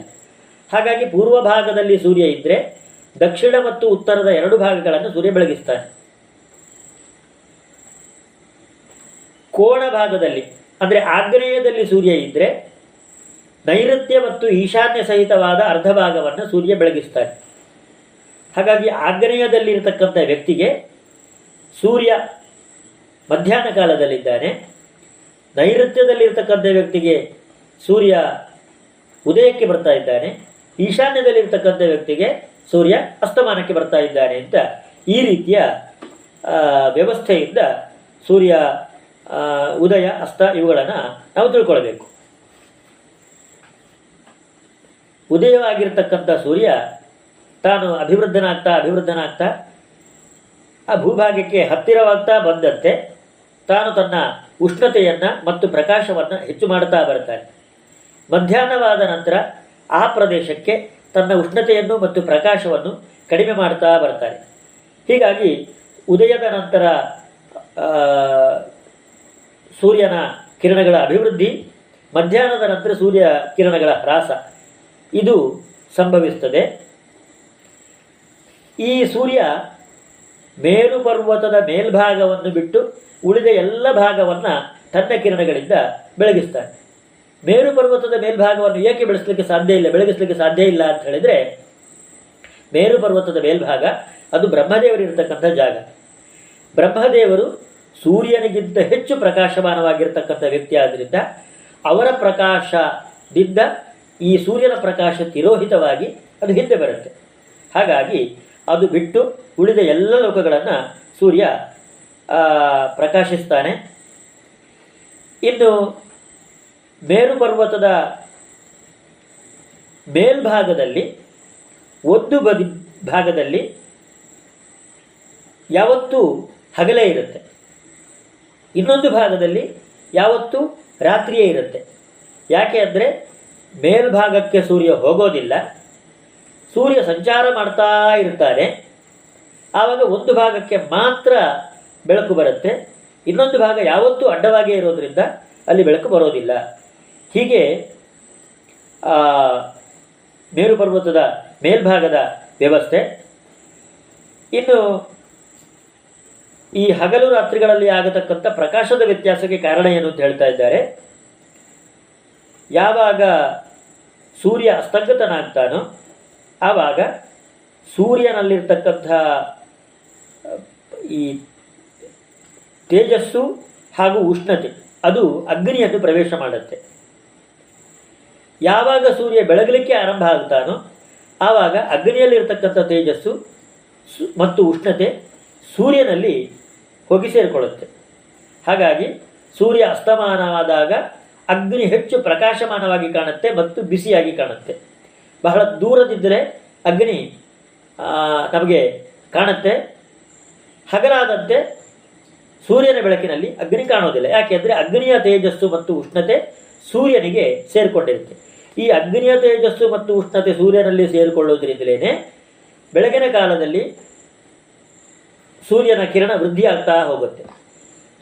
ಮಧ್ಯಾಹ್ನ ಆದಂತೆ ಅಗ್ನಿಯ, ಸೂರ್ಯನ ತೇಜಸ್ಸು ಅಗ್ನಿಯ ಕಡೆಗೆ ಬರಲಿಕ್ಕೆ ಆರಂಭ ಆಗುತ್ತೆ. ಆದ್ದರಿಂದ ಸೂರ್ಯನ ಉಷ್ಣತೆ ಕಡಿಮೆ ಆಗ್ತಾ ಬರುತ್ತೆ. ಅಸ್ತಮಾನ ಕಾಲಕ್ಕೆ ಅಗ್ನಿಯಲ್ಲಿ ಪ್ರವೇಶ ಮಾಡುತ್ತದೆ ಆದ್ದರಿಂದ ಅಗ್ನಿ ಪ್ರಕಾಶಮಾನವಾಗಿ ಕಾಣುತ್ತೆ. ಇದು ನಮ್ಮ ಅನುಭವದಲ್ಲಿ ಇರತಕ್ಕಂಥದ್ದು. ಹಗಲಿನಲ್ಲಿ ದೀಪ ಸ್ಪಷ್ಟವಾಗಿ ಕಾಣೋದಿಲ್ಲ. ರಾತ್ರಿಯಲ್ಲಿ ದೀಪ ಎಷ್ಟು ದೂರಕ್ಕೂ ಕೂಡ ಸ್ಪಷ್ಟವಾಗಿ ಕಾಣಿಸುತ್ತೆ. ಇದು ಶಾಸ್ತ್ರೀಯವಾದ ಹಿನ್ನೆಲೆಯಲ್ಲಿ ಹೇಗೆ ಅಂದರೆ ಸೂರ್ಯನ ಬೆಳಕು ಅಗ್ನಿಯಲ್ಲಿ ಸೇರಿಕೊಳ್ಳೋದು, ಅಗ್ನಿಯ ಬೆಳಕು ಮತ್ತು ಉಷ್ಣತೆ ಸೂರ್ಯನಲ್ಲಿ ಸೇರಿಕೊಳ್ಳುವುದು ಅನ್ನತಕ್ಕಂಥ ವ್ಯವಸ್ಥೆ. ಹೀಗೆ ಪರಸ್ಪರ ಅವರು ಸೂರ್ಯ ಮತ್ತು ಅಗ್ನಿಗಳು ಪರಸ್ಪರವಾಗಿ ತಾವು ಒಬ್ಬರು ಇನ್ನೊಬ್ಬರನ್ನು ಸೇರಿಕೊಳ್ಳುವುದರ ಮೂಲಕ ಹಗಲು ರಾತ್ರಿಗಳನ್ನು ವ್ಯವಸ್ಥಿತವಾಗಿ ನಡೆಸ್ತಾರೆ ಈ ಸೂರ್ಯ ದಕ್ಷಿಣದಿಂದ ಉತ್ತರಕ್ಕೆ ಸಂಚಾರ ಮಾಡುತ್ತಾನೆ ಅಂತ ಹೇಳಿದ್ದೆ. ಈ ದಕ್ಷಿಣದಿಂದ ಉತ್ತರಕ್ಕೆ ಸಂಚಾರ ಮಾಡಬೇಕಾದ್ರೆ ಯಾವ ಕಡೆಗೆ ಸೂರ್ಯ ಹೆಚ್ಚು ವಾಲಿಕೊಂಡಿರ್ತಾನೋ ಆ ಕಡೆಯಲ್ಲಿ ಹಗಲು ರಾತ್ರಿಗಳ ಹೆಚ್ಚು ಕಡಿಮೆ ಉಂಟಾಗುತ್ತೆ. ಈ ಸೂರ್ಯ ಹಗಲಾಗ್ತಾ ಇದ್ದಂತೆ ಕತ್ತಲೆ ಹೋಗುತ್ತೆ. ಈ ಕತ್ತಲೆ ಎಲ್ಲಿ ಸೇರಿಕೊಳ್ಳುತ್ತೆ? ಅಂಧ ತಮಸ್ಸು ಎಲ್ಲಿ ಸೇರಿಕೊಳ್ಳುತ್ತೆ ಅಂತ ಹೇಳಿದರೆ, ಈ ತಮಸ್ಸು ನೀರನ್ನು ಸೇರಿಕೊಳ್ಳುತ್ತದೆ ಹಾಗೆ ರಾತ್ರಿ ಆಗ್ತಾ ಇದ್ದಂತೆ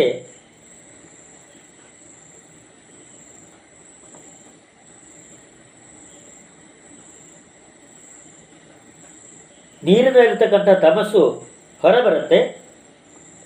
ಹಾಗಾಗಿ ಈ ನೀರಿನಲ್ಲಿ, ಹಗಲಿನಲ್ಲಿ ತಮಸ್ಸು ನೀರಿನಲ್ಲಿ ಸೇರಿರೋದ್ರಿಂದ ನೀರು ಸ್ವಲ್ಪ ಕೆಂಪಗಾಗಿ ಕಾಣುತ್ತೆ. ರಾತ್ರಿ ಆಗ್ತಾ ಇದ್ದಂತೆ ಸೂರ್ಯನ ಕಿರಣಗಳು ನೀರಿನಲ್ಲಿ ಪ್ರವೇಶ ಮಾಡೋದ್ರಿಂದ ನೀರು ಸ್ವಚ್ಛವಾಗಿ ಬೆಳ್ಳಗಾಗಿ ಕಾಣುತ್ತೆ. ಹೀಗೆ ಈ ಹಗಲು ರಾತ್ರಿಗಳಲ್ಲಿ ಇರತಕ್ಕಂಥ ನೀರಿನ ವ್ಯತ್ಯಾಸ ಇದನ್ನು ತಿಳಿಸಿಕೊಡ್ತಾ ಇದ್ದಾರೆ.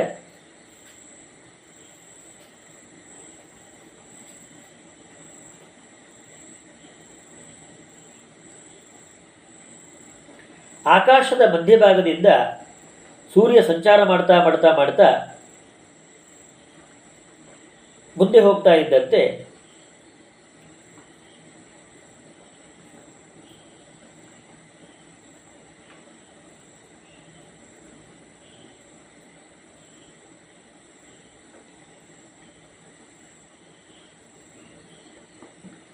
ಸೂರ್ಯೋದಯದಿಂದ ಆರಂಭಿಸಿ ಸೂರ್ಯಾಸ್ತಮಾನದ ತನಕ ಮೂವತ್ತು ಭಾಗವನ್ನು ಮಾಡಿ, ಅದರಲ್ಲಿ ಎರಡೆರಡು ಭಾಗವನ್ನು ಮುಹೂರ್ತ ಎಂಬುದಾಗಿ ಕರೆದಿದ್ದಾರೆ.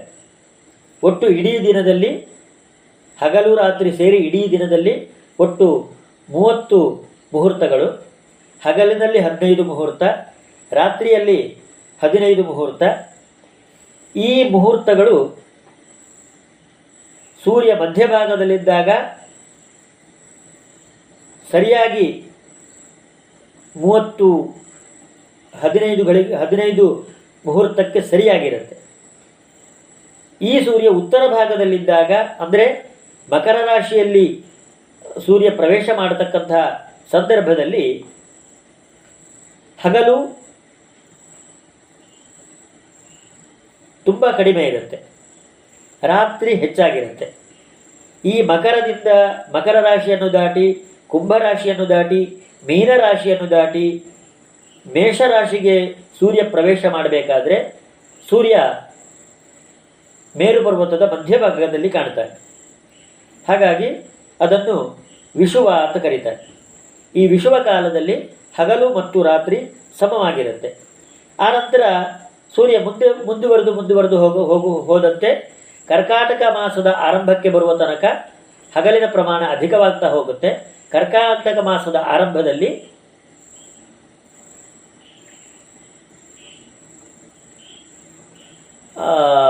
ಹಗಲಿನ ಪ್ರಮಾಣ ಪೂರ್ಣ ಹೆಚ್ಚಾಗಿರುತ್ತೆ. ಸೂರ್ಯ ಮಧ್ಯದಲ್ಲಿ ಇರ್ತಾನೆ ಹೀಗೆ ಅಲ್ಲ, ಕರ್ಕಾಟಕ ಮಾಸದಲ್ಲಿ ದಕ್ಷಿಣಾಯನ ಆರಂಭ ಆಗುತ್ತೆ ಹಗಲಿನ ಪ್ರಮಾಣ ಜಾಸ್ತಿ ಇರುತ್ತೆ. ದಕ್ಷಿಣಾಯನ ಆರಂಭ ಆದ ಕೂಡಲೇ ಮತ್ತೆ ಸೂರ್ಯ ಮುಂದೆ ಸರಿದುಕೊಂಡು ಸರಿದುಕೊಂಡು ಸಿಂಹ, ಕನ್ಯಾ, ತುಲಾ ರಾಶಿಗೆ ಪ್ರವೇಶ ಮಾಡಬೇಕಾದ್ರೆ ಮತ್ತೆ ಹಗಲು ರಾತ್ರಿ ಒಂದೇ ಭಾಗದಲ್ಲಿ ಒಂದೇ ರೀತಿಯಲ್ಲಿ ಬರುತ್ತೆ. ಆನಂತರ ಮಕರ ರಾಶಿಯ ತನಕವು ರಾತ್ರಿ ಅಂಶ ಜಾಸ್ತಿ ಆಗ್ತಾ ಹಗಲು ಕಡಿಮೆ ಆಗ್ತಾ ಹೋಗುತ್ತೆ. ಇದಕ್ಕೆ ಕಾರಣ ಏನು ಅಂತ ಹೇಳಿದರೆ ಆ ರಾಶಿಗಳ ಸ್ವರೂಪವೇ ಇದಕ್ಕೆ ಕಾರಣ. ಯಾವ ರಾಶಿ ದೀರ್ಘವಾಗಿದೆಯೋ, ಆ ರಾಶಿಯನ್ನು ಸೂರ್ಯ ಕ್ರಮಿಸುವ ಕಾಲವೂ ಕೂಡ ದೀರ್ಘವಾಗುತ್ತೆ. ಹಾಗಾಗಿ ಹಗಲು ದೀರ್ಘವಾಗಿ ಕಾಣುತ್ತೆ. ಯಾವ ರಾಶಿ ಹ್ರಸ್ವ ಆಗಿದೆಯೋ, ಅದನ್ನು ಕ್ರಮಿ, ಸೂರ್ಯ ಕ್ರಮಿಸ್ತಕ್ಕಂಥ ಕಾಲ ಸಣ್ಣದಾಗಿ ಕಾಣುತ್ತೆ. ಆವಾಗ ಅದು ಆ ಹಗಲು ಸಣ್ಣದಾಗಿ ಕಾಣುತ್ತೆ. ಆದರೆ ಮೇಷಾದಿಯಾಗಿ ಆರಂಭಿಸಿ ತುಲಾ ಪರ್ಯಂತ ಇರತಕ್ಕಂಥ ರಾಶಿಗಳು ದೀರ್ಘ ರಾಶಿಗಳಾದ್ದರಿಂದ ಮೇಷದಿಂದ ಹಗಲು ಜಾಸ್ತಿ ಆಗ್ತಾ ಹೋಗುತ್ತೆ. ಹಾಗೆ ತುಲಾದಿಂದ ಆರಂಭಿಸಿ ಮೇಷರಾಶಿಯ ಪರ್ಯಂತ ಇರತಕ್ಕಂಥ ರಾಶಿಗಳು ಹ್ರಸ್ವ ರಾಶಿಗಳಾದ್ದರಿಂದ ಆ ಕಾಲದಲ್ಲಿ ರಾತ್ರಿ ಅಂಶ ಜಾಸ್ತಿ ಆಗ್ತಾ ಹೋಗುತ್ತೆ. ಅಂದರೆ ಹಗಲು ಕಾಣುವ ರಾಶಿಗಳಲ್ಲಿ ಸೂರ್ಯ ಸಂಚಾರ ಕಾಲ ಇದ್ದರೆ ದೀರ್ಘ ರಾಶಿಗಳಲ್ಲಿ ಅವುಗಳು ಹಗಲು ಕಾಣುವ ರಾಶಿಗಳಾಗಿದ್ದರೆ ಆವಾಗ ಹಗಲಿನ ಅಂಶ ಜಾಸ್ತಿ ಇರುತ್ತೆ. ದೀರ್ಘ ರಾಶಿಗಳು ರಾತ್ರಿ ಕಾಣುವ ರಾಶಿಗಳಂತೆ ಕಂಡರೆ ಆವಾಗ ರಾತ್ರಿ ಜಾಸ್ತಿ ಆಗುತ್ತೆ. ಈ ರೀತಿ ಹಗಲು ರಾತ್ರಿಗಳ ವ್ಯತ್ಯಾಸ ಅನ್ನುವಂಥದ್ದು ಕಾಣುತ್ತೆ. ಹೀಗಂತ ಸೂರ್ಯ ಅವನು ಸಂಚಾರ ಮಾಡುವಂಥದ್ರಲ್ಲಿ, ಅವನ ಸಂಚಾರದ ವೇಗದಲ್ಲಿ ಯಾವುದೇ ವ್ಯತ್ಯಾಸ ಇಲ್ಲ. ನಾವು ನಿಂತ ಭಾಗದಿಂದ ಸೂರ್ಯ ಯಾವ ರಾಶಿಯಲ್ಲಿ ನಮಗೆ ಕಾಣ್ತಾನೆ ಅನ್ನೋದು ಹಗಲು ಮತ್ತು ರಾತ್ರಿ ಜಾಸ್ತಿ ಆಗೋದಕ್ಕೆ ಕಾರಣ ಆಗುತ್ತೆ. ಹೀಗೆ ಸೂರ್ಯ ತನ್ನ ವ್ಯವಸ್ಥೆಯಲ್ಲಿ ತಾನು ಸಂಚಾರ ಮಾಡ್ತಾ ಇರ್ತಾನೆ. ಈ ಸಂಚಾರ ಮಾಡ್ತಾ ಇರಬೇಕಾದ್ರೆ ಸೂರ್ಯ ಒಂದು ಕುಲಾಲ ಚಕ್ರದಲ್ಲಿ, ಅಂದರೆ ಕುಂಬಾರನ ಮಡಿಕೆ ಮಾಡತಕ್ಕಂಥ ಚಕ್ರದಲ್ಲಿ ಸೂರ್ಯ ಸಂಚಾರ ಅಂತ ನಾವಿಟ್ಟುಕೊಂಡ್ರೆ, ಆ ತುದಿ ಭಾಗದಲ್ಲಿ ಸೂರ್ಯ ಸಂಚಾರ ಆಗತ್ತೆ, ಮಧ್ಯದಲ್ಲಿ ದಂಡಗಳಿದ್ದಾವೆ. ಈ ದಂಡಗಳು ಒಂದು ಮಧ್ಯದ ಒಂದು ಶಂಕುವಿಗೆ ಸ್ಥಾಪಿತವಾಗಿರುತ್ತೆ. ಈ ಸ್ಥಾಪಿತವಾದ ಶಂಕುವನ್ನು ಧ್ರುವಮಂಡಲ ಅಂತ ಕರೀತಾರೆ. ಈ ಧ್ರುವಮಂಡಲ, ಆ ಧ್ರುವಮಂಡಲಕ್ಕೆ ಅತ್ಯಂತ ಸಮೀಪದಲ್ಲಿರ್ತಕ್ಕಂಥ ಈ ಕಾಲಚಕ್ರದ ಭಾಗ, ಅದು ಸುತ್ತಾ ಇರುತ್ತದೆ, ಆದರೆ ಸುತ್ತಿದಂತೆ ಕಾಣೋದಿಲ್ಲ. ದೂರದಲ್ಲಿರ್ತಕ್ಕಂಥ ಭಾಗ ಬಹಳ ವೇಗವಾಗಿ ಸುತ್ತಿದಂತೆ ಅನಿಸ್ತದೆ, ಆದರೆ ಈ ಮಧ್ಯಭಾಗದಷ್ಟೇ ಅದು ಸುತ್ತೋದು. ದೂರ ಹೆಚ್ಚಾದಷ್ಟು ವೇಗ ಅಧಿಕವಾಗಿದ್ದಂತೆ ಕಾಣುತ್ತೆ. ಹೀಗೆ ಸೂರ್ಯ ವೇಗ ಅಧಿಕ, ಧ್ರುವನ ವೇಗ ಕಡಿಮೆ ಅನ್ನೋದು ನಮಗೆ ಕಾಣುತ್ತೆ. ಧ್ರುವ ಮಧ್ಯಭಾಗದಲ್ಲಿರೋದ್ರಿಂದ ಅವನು ಸುತ್ತಿದಂತೆ ಅನಿಸೋದಿಲ್ಲ ಆದ್ದರಿಂದ ಅವನು ಯಾವ ಸಮಯದಲ್ಲಿ ನೋಡಿದರೂ ಉತ್ತರ ಭಾಗದಲ್ಲಿ ಅಲ್ಲೇ ಇದ್ದಂತೆ ಕಾಣಿಸ್ತಾನೆ.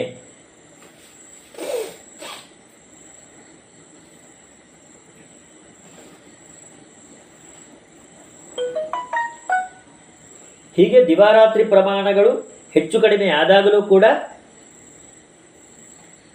ಸೂರ್ಯನ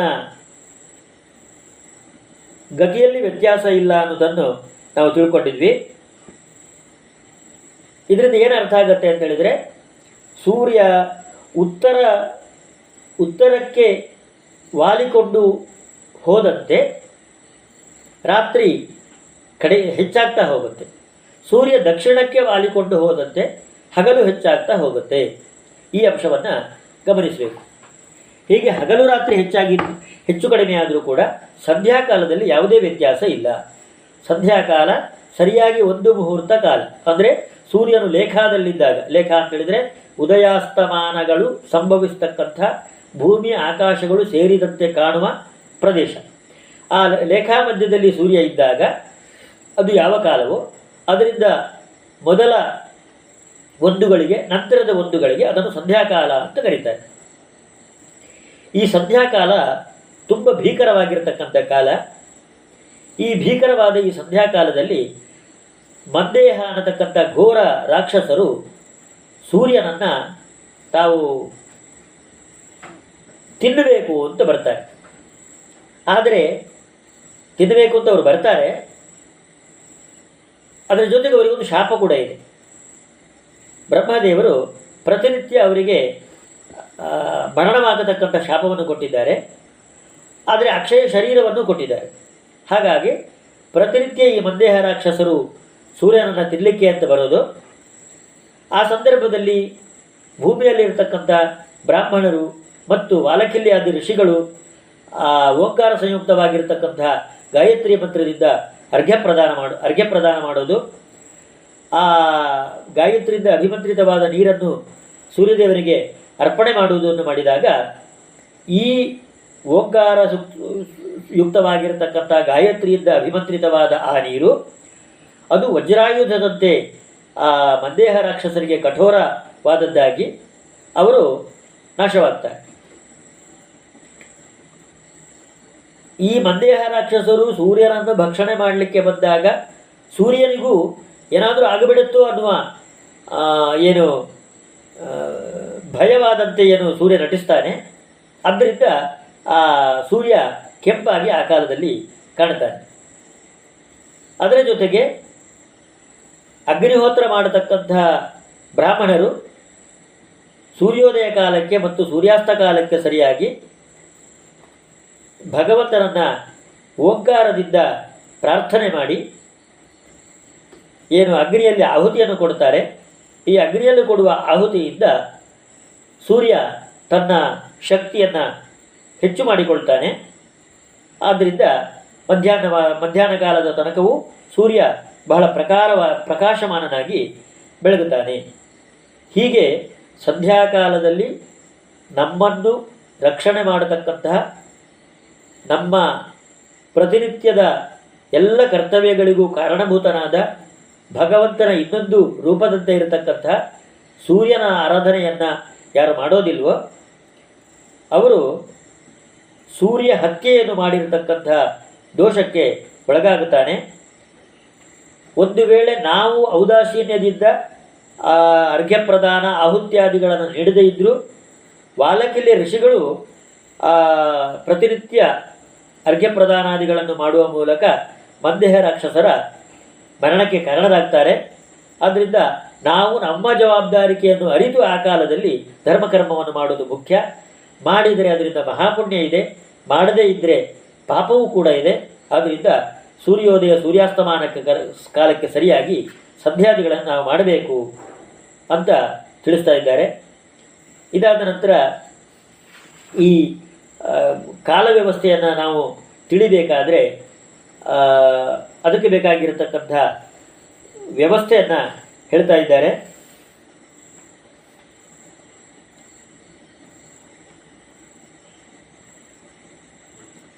ಒಂದು ಹಗಲು ಮೂವತ್ತು ಮುಹೂರ್ತ ರೂಪವಾಗಿದ್ದು, ಈ ಮೂ, ಮೂವತ್ತು ಮುಹೂರ್ತವಾದ ಒಂದು ಹಗಲು ಹದಿನೈದಾದಾಗ ಅದನ್ನು ಪಕ್ಷ ಅಂತ ಕರೀತಾರೆ. ಎರಡು ಪಕ್ಷಗಳನ್ನು ಒಂದು ಮಾಸ ಅಂತ ಕರೀತಾರೆ. ಎರಡು ಮಾಸಗಳನ್ನು ಒಂದು ಋತು ಎಂದು ಕರೀತಾರೆ. ಮೂರು ಋತುಗಳನ್ನು ಅಯನ ಅಂತ ಕರೀತಾರೆ. ಎರಡು ಅಯನಗಳನ್ನು ವರ್ಷ ಅಂತ ಕರೀತಾರೆ. ಹೀಗೆ ಸಂವತ್ಸರವನ್ನು ಕಾಲದ ಒಂದು ಪ್ರಧಾನ ಅಂಗ ಅಂತ ವಿಭಾಗ ಮಾಡಿದ್ದಾರೆ. ಈ ಸಂವತ್ಸರವನ್ನು ಮೂರು ರೀತಿಯಲ್ಲಿ ಅಳತೆ, ಐದು ರೀತಿಯಲ್ಲಿ ಅಳತೆ ಮಾಡಲಿಕ್ಕೆ ಬರುತ್ತೆ. ಸಂವತ್ಸರ, ಪರಿವತ್ಸರ, ಇಂದ್ವತ್ಸರ ಅನುವತ್ಸರ, ವತ್ಸರ ಅಂತ ಹೀಗೆ ವ್ಯವಸ್ಥೆ ಮಾಡಿದ್ದಾರೆ. ಇವುಗಳ ಅಂಶವನ್ನು ತಿಳ್ಕೊಳ್ಬೇಕು. ಇದಾದ ನಂತರ ವಿಶುವಕಾಲದ ಬಗ್ಗೆ ಹೇಳ್ತಾ ಇದ್ದಾರೆ. ಕೃತ್ತಿಗಾದ ಮೊದಲ ಪಾದದಲ್ಲಿ ಸೂರ್ಯನಿದ್ದು, ವಿಶಾಖ ನಕ್ಷತ್ರದ ಕೊನೆಯ ಪಾದದಲ್ಲಿ ಚಂದ್ರ ಇದ್ದಾಗ, ಇದನ್ನು ವಿಶುವಕಾಲ ಅಂತ ಕರೆದಿದ್ದಾರೆ. ಅಂದರೆ ಕೃತ್ತಿಗಾದ ಪ್ರಥಮ ಭಾಗ ಅಂದರೆ ಮೇಷರಾಶಿಯ ಅಂತ್ಯ ಭಾಗದಲ್ಲಿ ಸೂರ್ಯ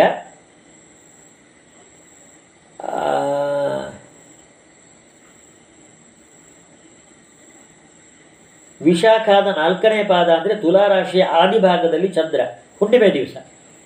ಮೇಷರಾಶಿಯಲ್ಲಿ ಬರತಕ್ಕಂಥ ಹುಣ್ಣಿಮೆ ದಿವಸ, ಅದು ವಿಶುವ ಅಂತ ಲೆಕ್ಕ.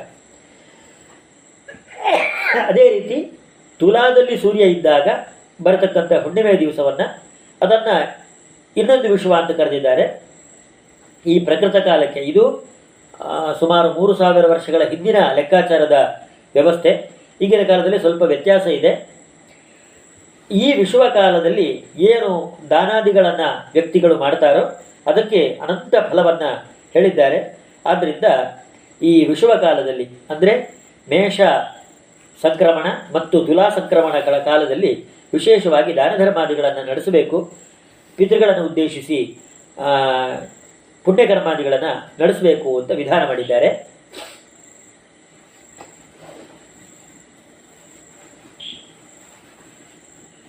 ಹಿಂದೆ ಈ ಬ್ರಹ್ಮಾಂಡದ ಸಂಸ್ಥೆಯನ್ನು ಹೇಳ್ತಾ ಲೋಕಾಲೋಕ ಪರ್ವತದ ಬಗ್ಗೆ ಹೇಳಿದರು.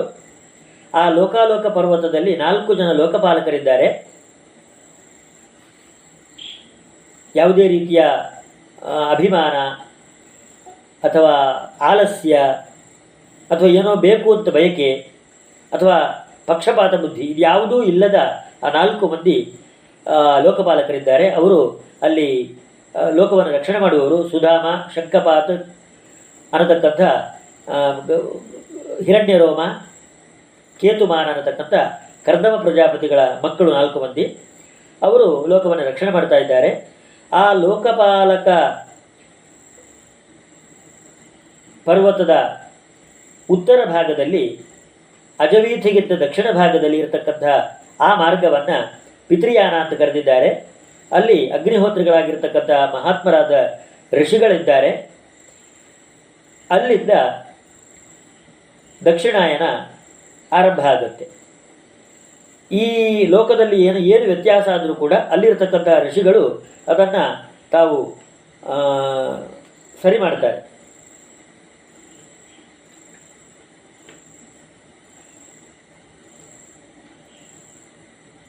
ಈ ಲೋಕದಲ್ಲಿ ನಡೆತಕ್ಕಂಥ ಪುಣ್ಯ ಪಾಪಗಳ ವ್ಯವಸ್ಥೆಗೆ ಸೂರ್ಯ ಕಾರಣೀಭೂತನಾಗಿದ್ದಾನೆ. ಈ ಪುಣ್ಯ ಪಾಪಗಳ ವ್ಯವಸ್ಥೆಯನ್ನು ಹೇಳ್ತಾ ಪ್ರಾಸಂಗಿಕವಾಗಿ ಪಾಪಗಳಲ್ಲಿ ಅತ್ಯಂತ ಕೊನೆಯ, ಅಂದರೆ ಹೆಚ್ಚಿನ ಮಟ್ಟದ ಪಾಪ ಅಂದರೆ ಬ್ರಹ್ಮಹತ್ಯ. ಪುಣ್ಯಗಳಲ್ಲಿ ಅತ್ಯಂತ ಹೆಚ್ಚಿನ ಮಟ್ಟದ ಪುಣ್ಯ ಅಂತ ಹೇಳಿದರೆ ಅಶ್ವಮೇಧ ಅನ್ನತಕ್ಕಂಥ ಪುಣ್ಯ. ಈ ಬ್ರಹ್ಮಹತ್ಯ ಅಶ್ವಮೇಧಗಳ ಮಧ್ಯದಲ್ಲಿ ಬರತಕ್ಕಂಥ ಏನು ಪುಣ್ಯ ಪಾಪಗಳಿದೆ?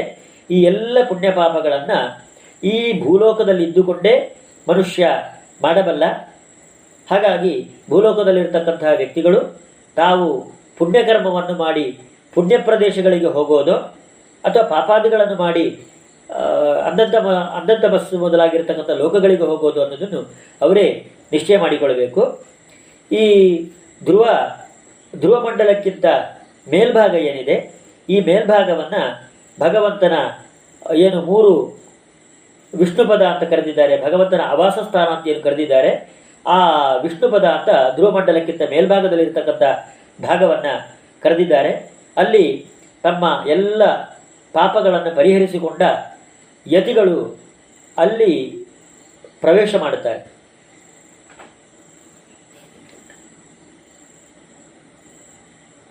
ಆ ಪರಮಸ್ಥಾನವನ್ನು ಯಾರು ಪ್ರವೇಶ ಮಾಡ್ತಾರೆ ಅಂತ ಹೇಳಿದ್ರೆ ಪಾಪ ಮತ್ತು ಪುಣ್ಯ ಈ ಎರಡನ್ನೂ ಅನಿಷ್ಟವಾದ ಪುಣ್ಯ, ಅನಿಷ್ಟವಾದ ಪಾಪ ಈ ಎರಡನ್ನೂ ಪರಿಹಾರ ಮಾಡಿಕೊಂಡು ತಮ್ಮ ಕರ್ಮಬಂಧನಗಳನ್ನೆಲ್ಲ ಕಳಚಿಕೊಂಡು ಯತಿಗಳು ಯಾವ ಪ್ರದೇಶಕ್ಕೆ ಹೋಗ್ತಾರೋ ಅದು ಭಗವಂತನ ಉತ್ತಮ ಸ್ಥಾನ. ಎಲ್ಲಿ ಧ್ರುವ ಗಟ್ಟಿಯಾಗಿ ನಿಂತುಕೊಂಡು ಈ ಲೋಕವನ್ನ ರಕ್ಷಣೆ ಮಾಡ್ತಾ ಇದ್ದಾನೋ, ಲೋಕದ ಕಾಲಚಕ್ರವನ್ನು ನಿಯಮನ ಮಾಡ್ತಾ ಇದ್ದಾನೋ, ಆ ಪ್ರದೇಶ ಅದು ಭಗವಂತನ ಆವಾಸ ಸ್ಥಾನ ಹೀಗೆ, ಭಗವಂತನ ಆವಾಸ ಸ್ಥಾನದ ಬಗ್ಗೆ ವಿಶೇಷ ರೀತಿಯಲ್ಲಿ ತಿಳಿಸಿಕೊಟ್ರು. ಇದಾದ ನಂತರ ಆ ಧ್ರುವ ಮಂಡಲಕ್ಕೆ ಆಶ್ರಯಭೂತನಾಗಿರತಕ್ಕಂಥ ಶಿಂಶುಮಾರ ರೂಪಿಯಾದ ಭಗವಂತನ ವಿವರಣೆ, ಆ ಶಿಂಶುಮಾರ ರೂಪಿಯಾದ ಭಗವಂತನ ಪುಚ್ಛದ ಅಗ್ರಭಾಗದಲ್ಲಿ, ಬಾಲದ ತುದಿ ಧ್ರುವಮಂಡಲ ಇದೆ. ಆ ಧ್ರುವಮಂಡಲವನ್ನೇ ಅನುಸರಿಸಿಕೊಂಡು ಈ ಸೂರ್ಯ, ಚಂದ್ರ, ಕುಜ, ಬುಧ, ಗುರು, ಶುಕ್ರ, ಶನಿ ಮೊದಲಾಗಿರ್ತಕ್ಕಂಥ ಎಲ್ಲ ಗ್ರಹ ಮಂಡಲಗಳು ಸುತ್ತುತ್ತಾ ಇದ್ದಾವೆ. ಆ ಧ್ರುವಮಂಡಲಕ್ಕೆ ಆಶಯಭೂತನಾಗಿರ್ತಕ್ಕಂತಹ ಭಗವಂತನ ಶಿಂಶುಮಾರ ಅಂತ ಆ ರೂಪ, ಆ ಶಿಂಶುಮಾರ ರೂಪದ ಮಹಾತ್ಮೆ, ಅದರ ಮಧ್ಯಭಾಗದಲ್ಲಿರ್ತಕ್ಕಂಥ ಭಗವಂತನ ವಿಶಿಷ್ಟವಾದ ಶಿಂಶುಮಾರ ರೂಪದಲ್ಲಿ ಇರತಕ್ಕಂಥ ಭಗವಂತನ ವಿಶಿಷ್ಟವಾದ ರೂಪ ಆ ಶಿಂಶುಮಾರ ರೂಪಿಯಾದ ಭಗವಂತನನ್ನೇ ಆರಾಧನೆ ಮಾಡಿ ಧ್ರುವ ಸ್ಥಾನವನ್ನು ಪಡೆದಿರತಕ್ಕಂಥ ವಿವರಣೆ. ಆನಂತರ ಧ್ರುವ ಧ್ರುವಮಂಡಲಕ್ಕೆ ಸಮೀಪಿಸ್ತಿರ್ತ ಸ- ಧ್ರುವಮಂಡಲದ ವ್ಯಾಪ್ತಿಯಲ್ಲಿ ಬರತಕ್ಕಂಥ ಲೋಕಗಳನ್ನು ವರ್ಣನೆ ಮಾಡ್ತಾ, ಅಲ್ಲಿರತಕ್ಕಂಥ ನೀರು, ಜಲಪ್ರಾಕಾರವನ್ನು ವರ್ಣನೆ ಮಾಡ್ತಾ ಗಂಗೆ ಗಂಗಾ ನದಿ ಈ ಭೂಲೋಕಕ್ಕೆ ಬಂದಿರತಕ್ಕಂಥ ವ್ಯವಸ್ಥೆಯನ್ನ ಹೇಳ್ತಾ ಇದ್ದಾರೆ. ಏನು ಸ್ವರ್ ಸ್ವರ್ಗಲೋಕದಲ್ಲಿರ್ತಕ್ಕಂಥ ಗಂಗೆ ಇದೆ. ಆ ಗಂಗೆಯ ನೀರನ್ನು ಸೂರ್ಯದೇವ ತನ್ನ ಕಿರಣಗಳಿಂದ ಬತ್ತಿಸಿ, ಅವುಗಳನ್ನು ಮೇಘಗಳಿಗೆ ತಲುಪಿಸಿ, ಆ ಮೇಘಗಳಿಂದ ಭೂಮಿಗೆ ವೃಷ್ಟಿಯಾಗತ್ತೆ. ಆ ವೃಷ್ಟಿಯಿಂದ ಭೂಲೋಕದಲ್ಲಿ ಎಲ್ಲ ಸಮೃದ್ಧಿ ಉಂಟಾಗುತ್ತೆ. ಹೀಗೆ ಸೂರ್ಯ ಈ ಜಗತ್ತಿಗೆ ರಕ್ಷಕನಾಗಿರತಕ್ಕಂತಹ ವಿವರ, ವಿವರಣೆ.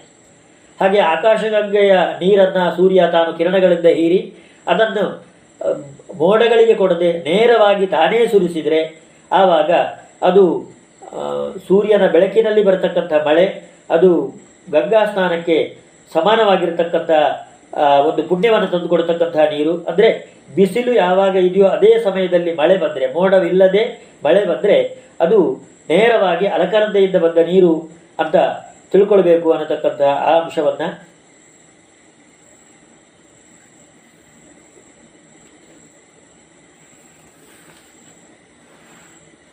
ಇದಾದ ನಂತರ ಈ ಸೂರ್ಯ ತಾನು ಕಾಲಚಕ್ರದಲ್ಲಿ ಸಂಚಾರಣ ಮಾಡ್ತಾ ಮಾಡ್ತಾ ಮಾಡ್ತಾ ಆ ಹನ್ನೆರಡು ಮಾಸಗಳನ್ನು ತಾನು ಉಂಟು ಮಾಡ್ತಾನೆ. ಆ ಹನ್ನೆರಡು ಮಾಸದಲ್ಲೂ ಪ್ರತ್ಯೇಕವಾಗಿ ಆ ಸೂರ್ಯ ಮಂಡಲದಲ್ಲಿ ಸೂರ್ಯನ ಚಕ್ರದ, ಸೂರ್ಯನ ರಥದ ಜೊತೆಗೆ ಆದಿತ್ಯರು, ಋಷಿಗಳು, ಗಂಧರ್ವರು, ಅಪ್ಸರಸರು, ಯಕ್ಷರು, ಸರ್ಪಗಳು, ರಾಕ್ಷಸರು ಇವರೆಲ್ಲ ಜೊತೆಗಿದ್ದುಕೊಂಡು ಈ ಪ್ರಪಂಚದ ಆಗುಹೋಗುಗಳಿಗೆ ಕಾರಣರಾಗಿದ್ದಾರೆ ಅಂತ ಹೇಳ್ತಾ, ಚೈತ್ರ ಮಾಸದಲ್ಲಿ ಧಾತ ಅನ್ನತಕ್ಕಂಥ ಆದಿತ್ಯ ಕ್ರತುಸ್ಥಲ ಅನ್ನತಕ್ಕಂಥ ಅಪ್ಸರೆ ಪುಲಸ್ತಿ ಅನ್ನತಕ್ಕಂಥ ಋಷಿ ಋಷಿ, ವಾಸುಕಿ ಅನ್ನತಕ್ಕಂಥ ಸರ್ಪ ರಥಭತ್ ಅನ್ನತಕ್ಕಂಥ ಗ್ರಾಮಣಿ ರಥಭೃತ್ ಅನ್ನತಕ್ಕಂತಹ ಯಕ್ಷ, ಆಮೇಲೆ ಹೇತಿ ಅನ್ನತಕ್ಕಂತಹ ಗ್ರಾಮಣಿ, ತುಂಬೂರು ಅನ್ನತಕ್ಕಂಥ ಗಂಧರ್ವ, ಇವರು ಈ ಚೈತ್ರ ಮಾಸದಲ್ಲಿ ಸೂರ್ಯನ ಜೊತೆಗಿರ್ತಾರೆ. ಹೀಗೆ ಆ ಪ್ರತಿಯೊಂದು ಮಾಸದಲ್ಲೂ ಕೂಡ ಬೇರೆ ಬೇರೆ ಗಂಧರ್ವ, ದೇವ ಆದಿತ್ಯ ರೂಪ ದೇವತೆಗಳು ಋಷಿಗಳು ಹೀಗೆ, ಆ, ಸೂರ್ಯನ ಜೊತೆಗೆ ಬೇರೆ ಬೇರೆ ಮಾಸಗಳಲ್ಲಿ ಬೇರೆ ಬೇರೆ ವ್ಯಕ್ತಿಗಳಿದ್ದು, ಈ ಜಗತ್ತಿನಲ್ಲಿ ನಡೀತಕ್ಕಂಥ ಮಳೆ, ಬಿಸಿಲು, ಚಳಿ ಇವುಗಳಿಗೆ ಕಾರಣರಾಗಿದ್ದುಕೊಂಡು ಜಗತ್ತಿನ ರಕ್ಷಕರಾಗಿದ್ದಾರೆ. ಅದಲ್ಲದೆ ಅರವತ್ತು ಸಾವಿರ ಮಂದಿ ವಾಲಕಿಲಿ ಋಷಿಗಳು ಆ ಸೂರ್ಯನ, ಸೂರ್ಯನನ್ನು ಸುತ್ತುವರೆದುಕೊಂಡು ಸದಾಕಾಲ ಸೂರ್ಯಮಂಡಲವನ್ನು ರಕ್ಷಣೆ ಮಾಡ್ತಾ ಮಂದೇಹ ರಾಕ್ಷಸರಿಂದ ಸೂರ್ಯ, ಸೂರ್ಯನನ್ನು ರಕ್ಷಿಸ್ತಾ ಇಡೀ ಜಗತ್ತಿನ ಒಂದು ವ್ಯವಸ್ಥೆಗೆ ಕಾರಣೀಭೂತರಾಗಿದ್ದಾರೆ. ಇವರೆಲ್ಲರಿಗೂ ಮೂಲಭೂತನಾಗಿ, ಸೂರ್ಯಮಂಡಲದ ಅಂತರ್ಗತನಾಗಿ ಭಗವಂತ, ವಿಷ್ಣು ತಾನಿದ್ದುಕೊಂಡು ಜಗತ್ತನ್ನು ನಡೆಸ್ತಾ ಇದ್ದಾನೆ. ಇತ್ಯಾದಿ ಅಂಶಗಳನ್ನು ಪರಾಶರರು ಮೈತ್ರಿಯರಿಗೆ ತಿಳಿಸ್ತಾ ಇದ್ದಾರೆ. ಹೀಗೆ ಹತ್ತನೇ ಅಧ್ಯಾಯ ಇಲ್ಲಿಗೆ ಮುಗಿತಾ ಇದೆ. ಈ ಸಂದರ್ಭದಲ್ಲಿ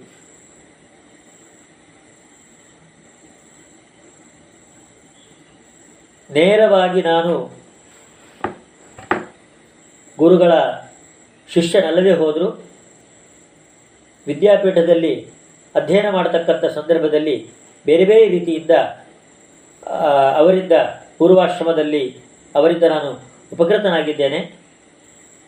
ಅವರಿಗೆ ನನ್ನ ಪರಿಚಯ ಇದೆಯಲ್ಲೋ ಗೊತ್ತಿಲ್ಲ. ನಮಗೆ ಅವರು ತುಂಬ ಹಿರಿಯರಾಗಿರತಕ್ಕಂಥ ವ್ಯಕ್ತಿ. ಅಂಥವರು ನನ್ನ ಮೇಲಿನ ಪ್ರೀತಿಯಿಂದ ಬೆಂಗಳೂರಿನ ವಿದ್ಯಾಪೀಠದಲ್ಲಿ ಅಧ್ಯಯನ ಮಾಡಿದವನು ಅನ್ನತಕ್ಕಂಥ ಪ್ರೀತಿಯಿಂದ ಈ ಒಂದು ಜ್ಞಾನಯಜ್ಞದಲ್ಲಿ ಭಾಗವಹಿಸಲಿಕ್ಕೆ ನನಗೊಂದು ಅವಕಾಶವನ್ನು ಕೊಟ್ಟಿದ್ದಾರೆ. ಅಂತಹ ವಿದ್ಯಾಸಿಂಹಾಸನಾಧೀಶ್ವರರಾಗಿರತಕ್ಕಂಥ ಪೂಜ್ಯ ಗುರುಗಳನ್ನು ಸಾಷ್ಟಾಂಗ ನಮಸ್ಕಾರ ಪೂರ್ವಕ ಅವರ ಆಶೀರ್ವಾದವನ್ನು ಬೇಡ್ತಾ ಇದೇ ರೀತಿ ಜ್ಞಾನಯಜ್ಞವನ್ನು ಅಧ್ಯಯನವನ್ನು ಮುಂದುವರಿಸಲಿಕ್ಕೆ ಬೇಕಾಗಿರತಕ್ಕಂಥ ಒಂದು ಮನಸ್ಥೈರ್ಯವನ್ನು ಅವರು ಅನುಗ್ರಹಿಸಲಿ, ಅವರ ಅನುಗ್ರಹ ಸದಾನಂದ ಮೇಲೆ ಇರಲಿ ಅಂತ ಪ್ರಾರ್ಥನೆ ಮಾಡ್ತಾ ಈ ಜ್ಞಾನಯಜ್ಞವನ್ನು ಗುರುಗಳ ಅಂತರ್ಯಾಮಿ ಆಗಿರತಕ್ಕಂಥ ಭಗವಂತರಲ್ಲಿ ಸಮರ್ಪಣೆ ಮಾಡುತ್ತೇನೆ. ಶ್ರೀಕೃಷ್ಣಾರ್ಪಣಮಸ್ತು. ಯಸ್ಸರ್ವಗುಣ ಸಂಪೂರ್ಣ, ಸರ್ವದೋಷ ವಿವರ್ಜಿತ, ಪ್ರಿಯತಾಂ ಪ್ರೀತೇವಾಲಂ ವಿಷ್ಣುರ್ಮೇ ಪರಮಸ್ವರತು.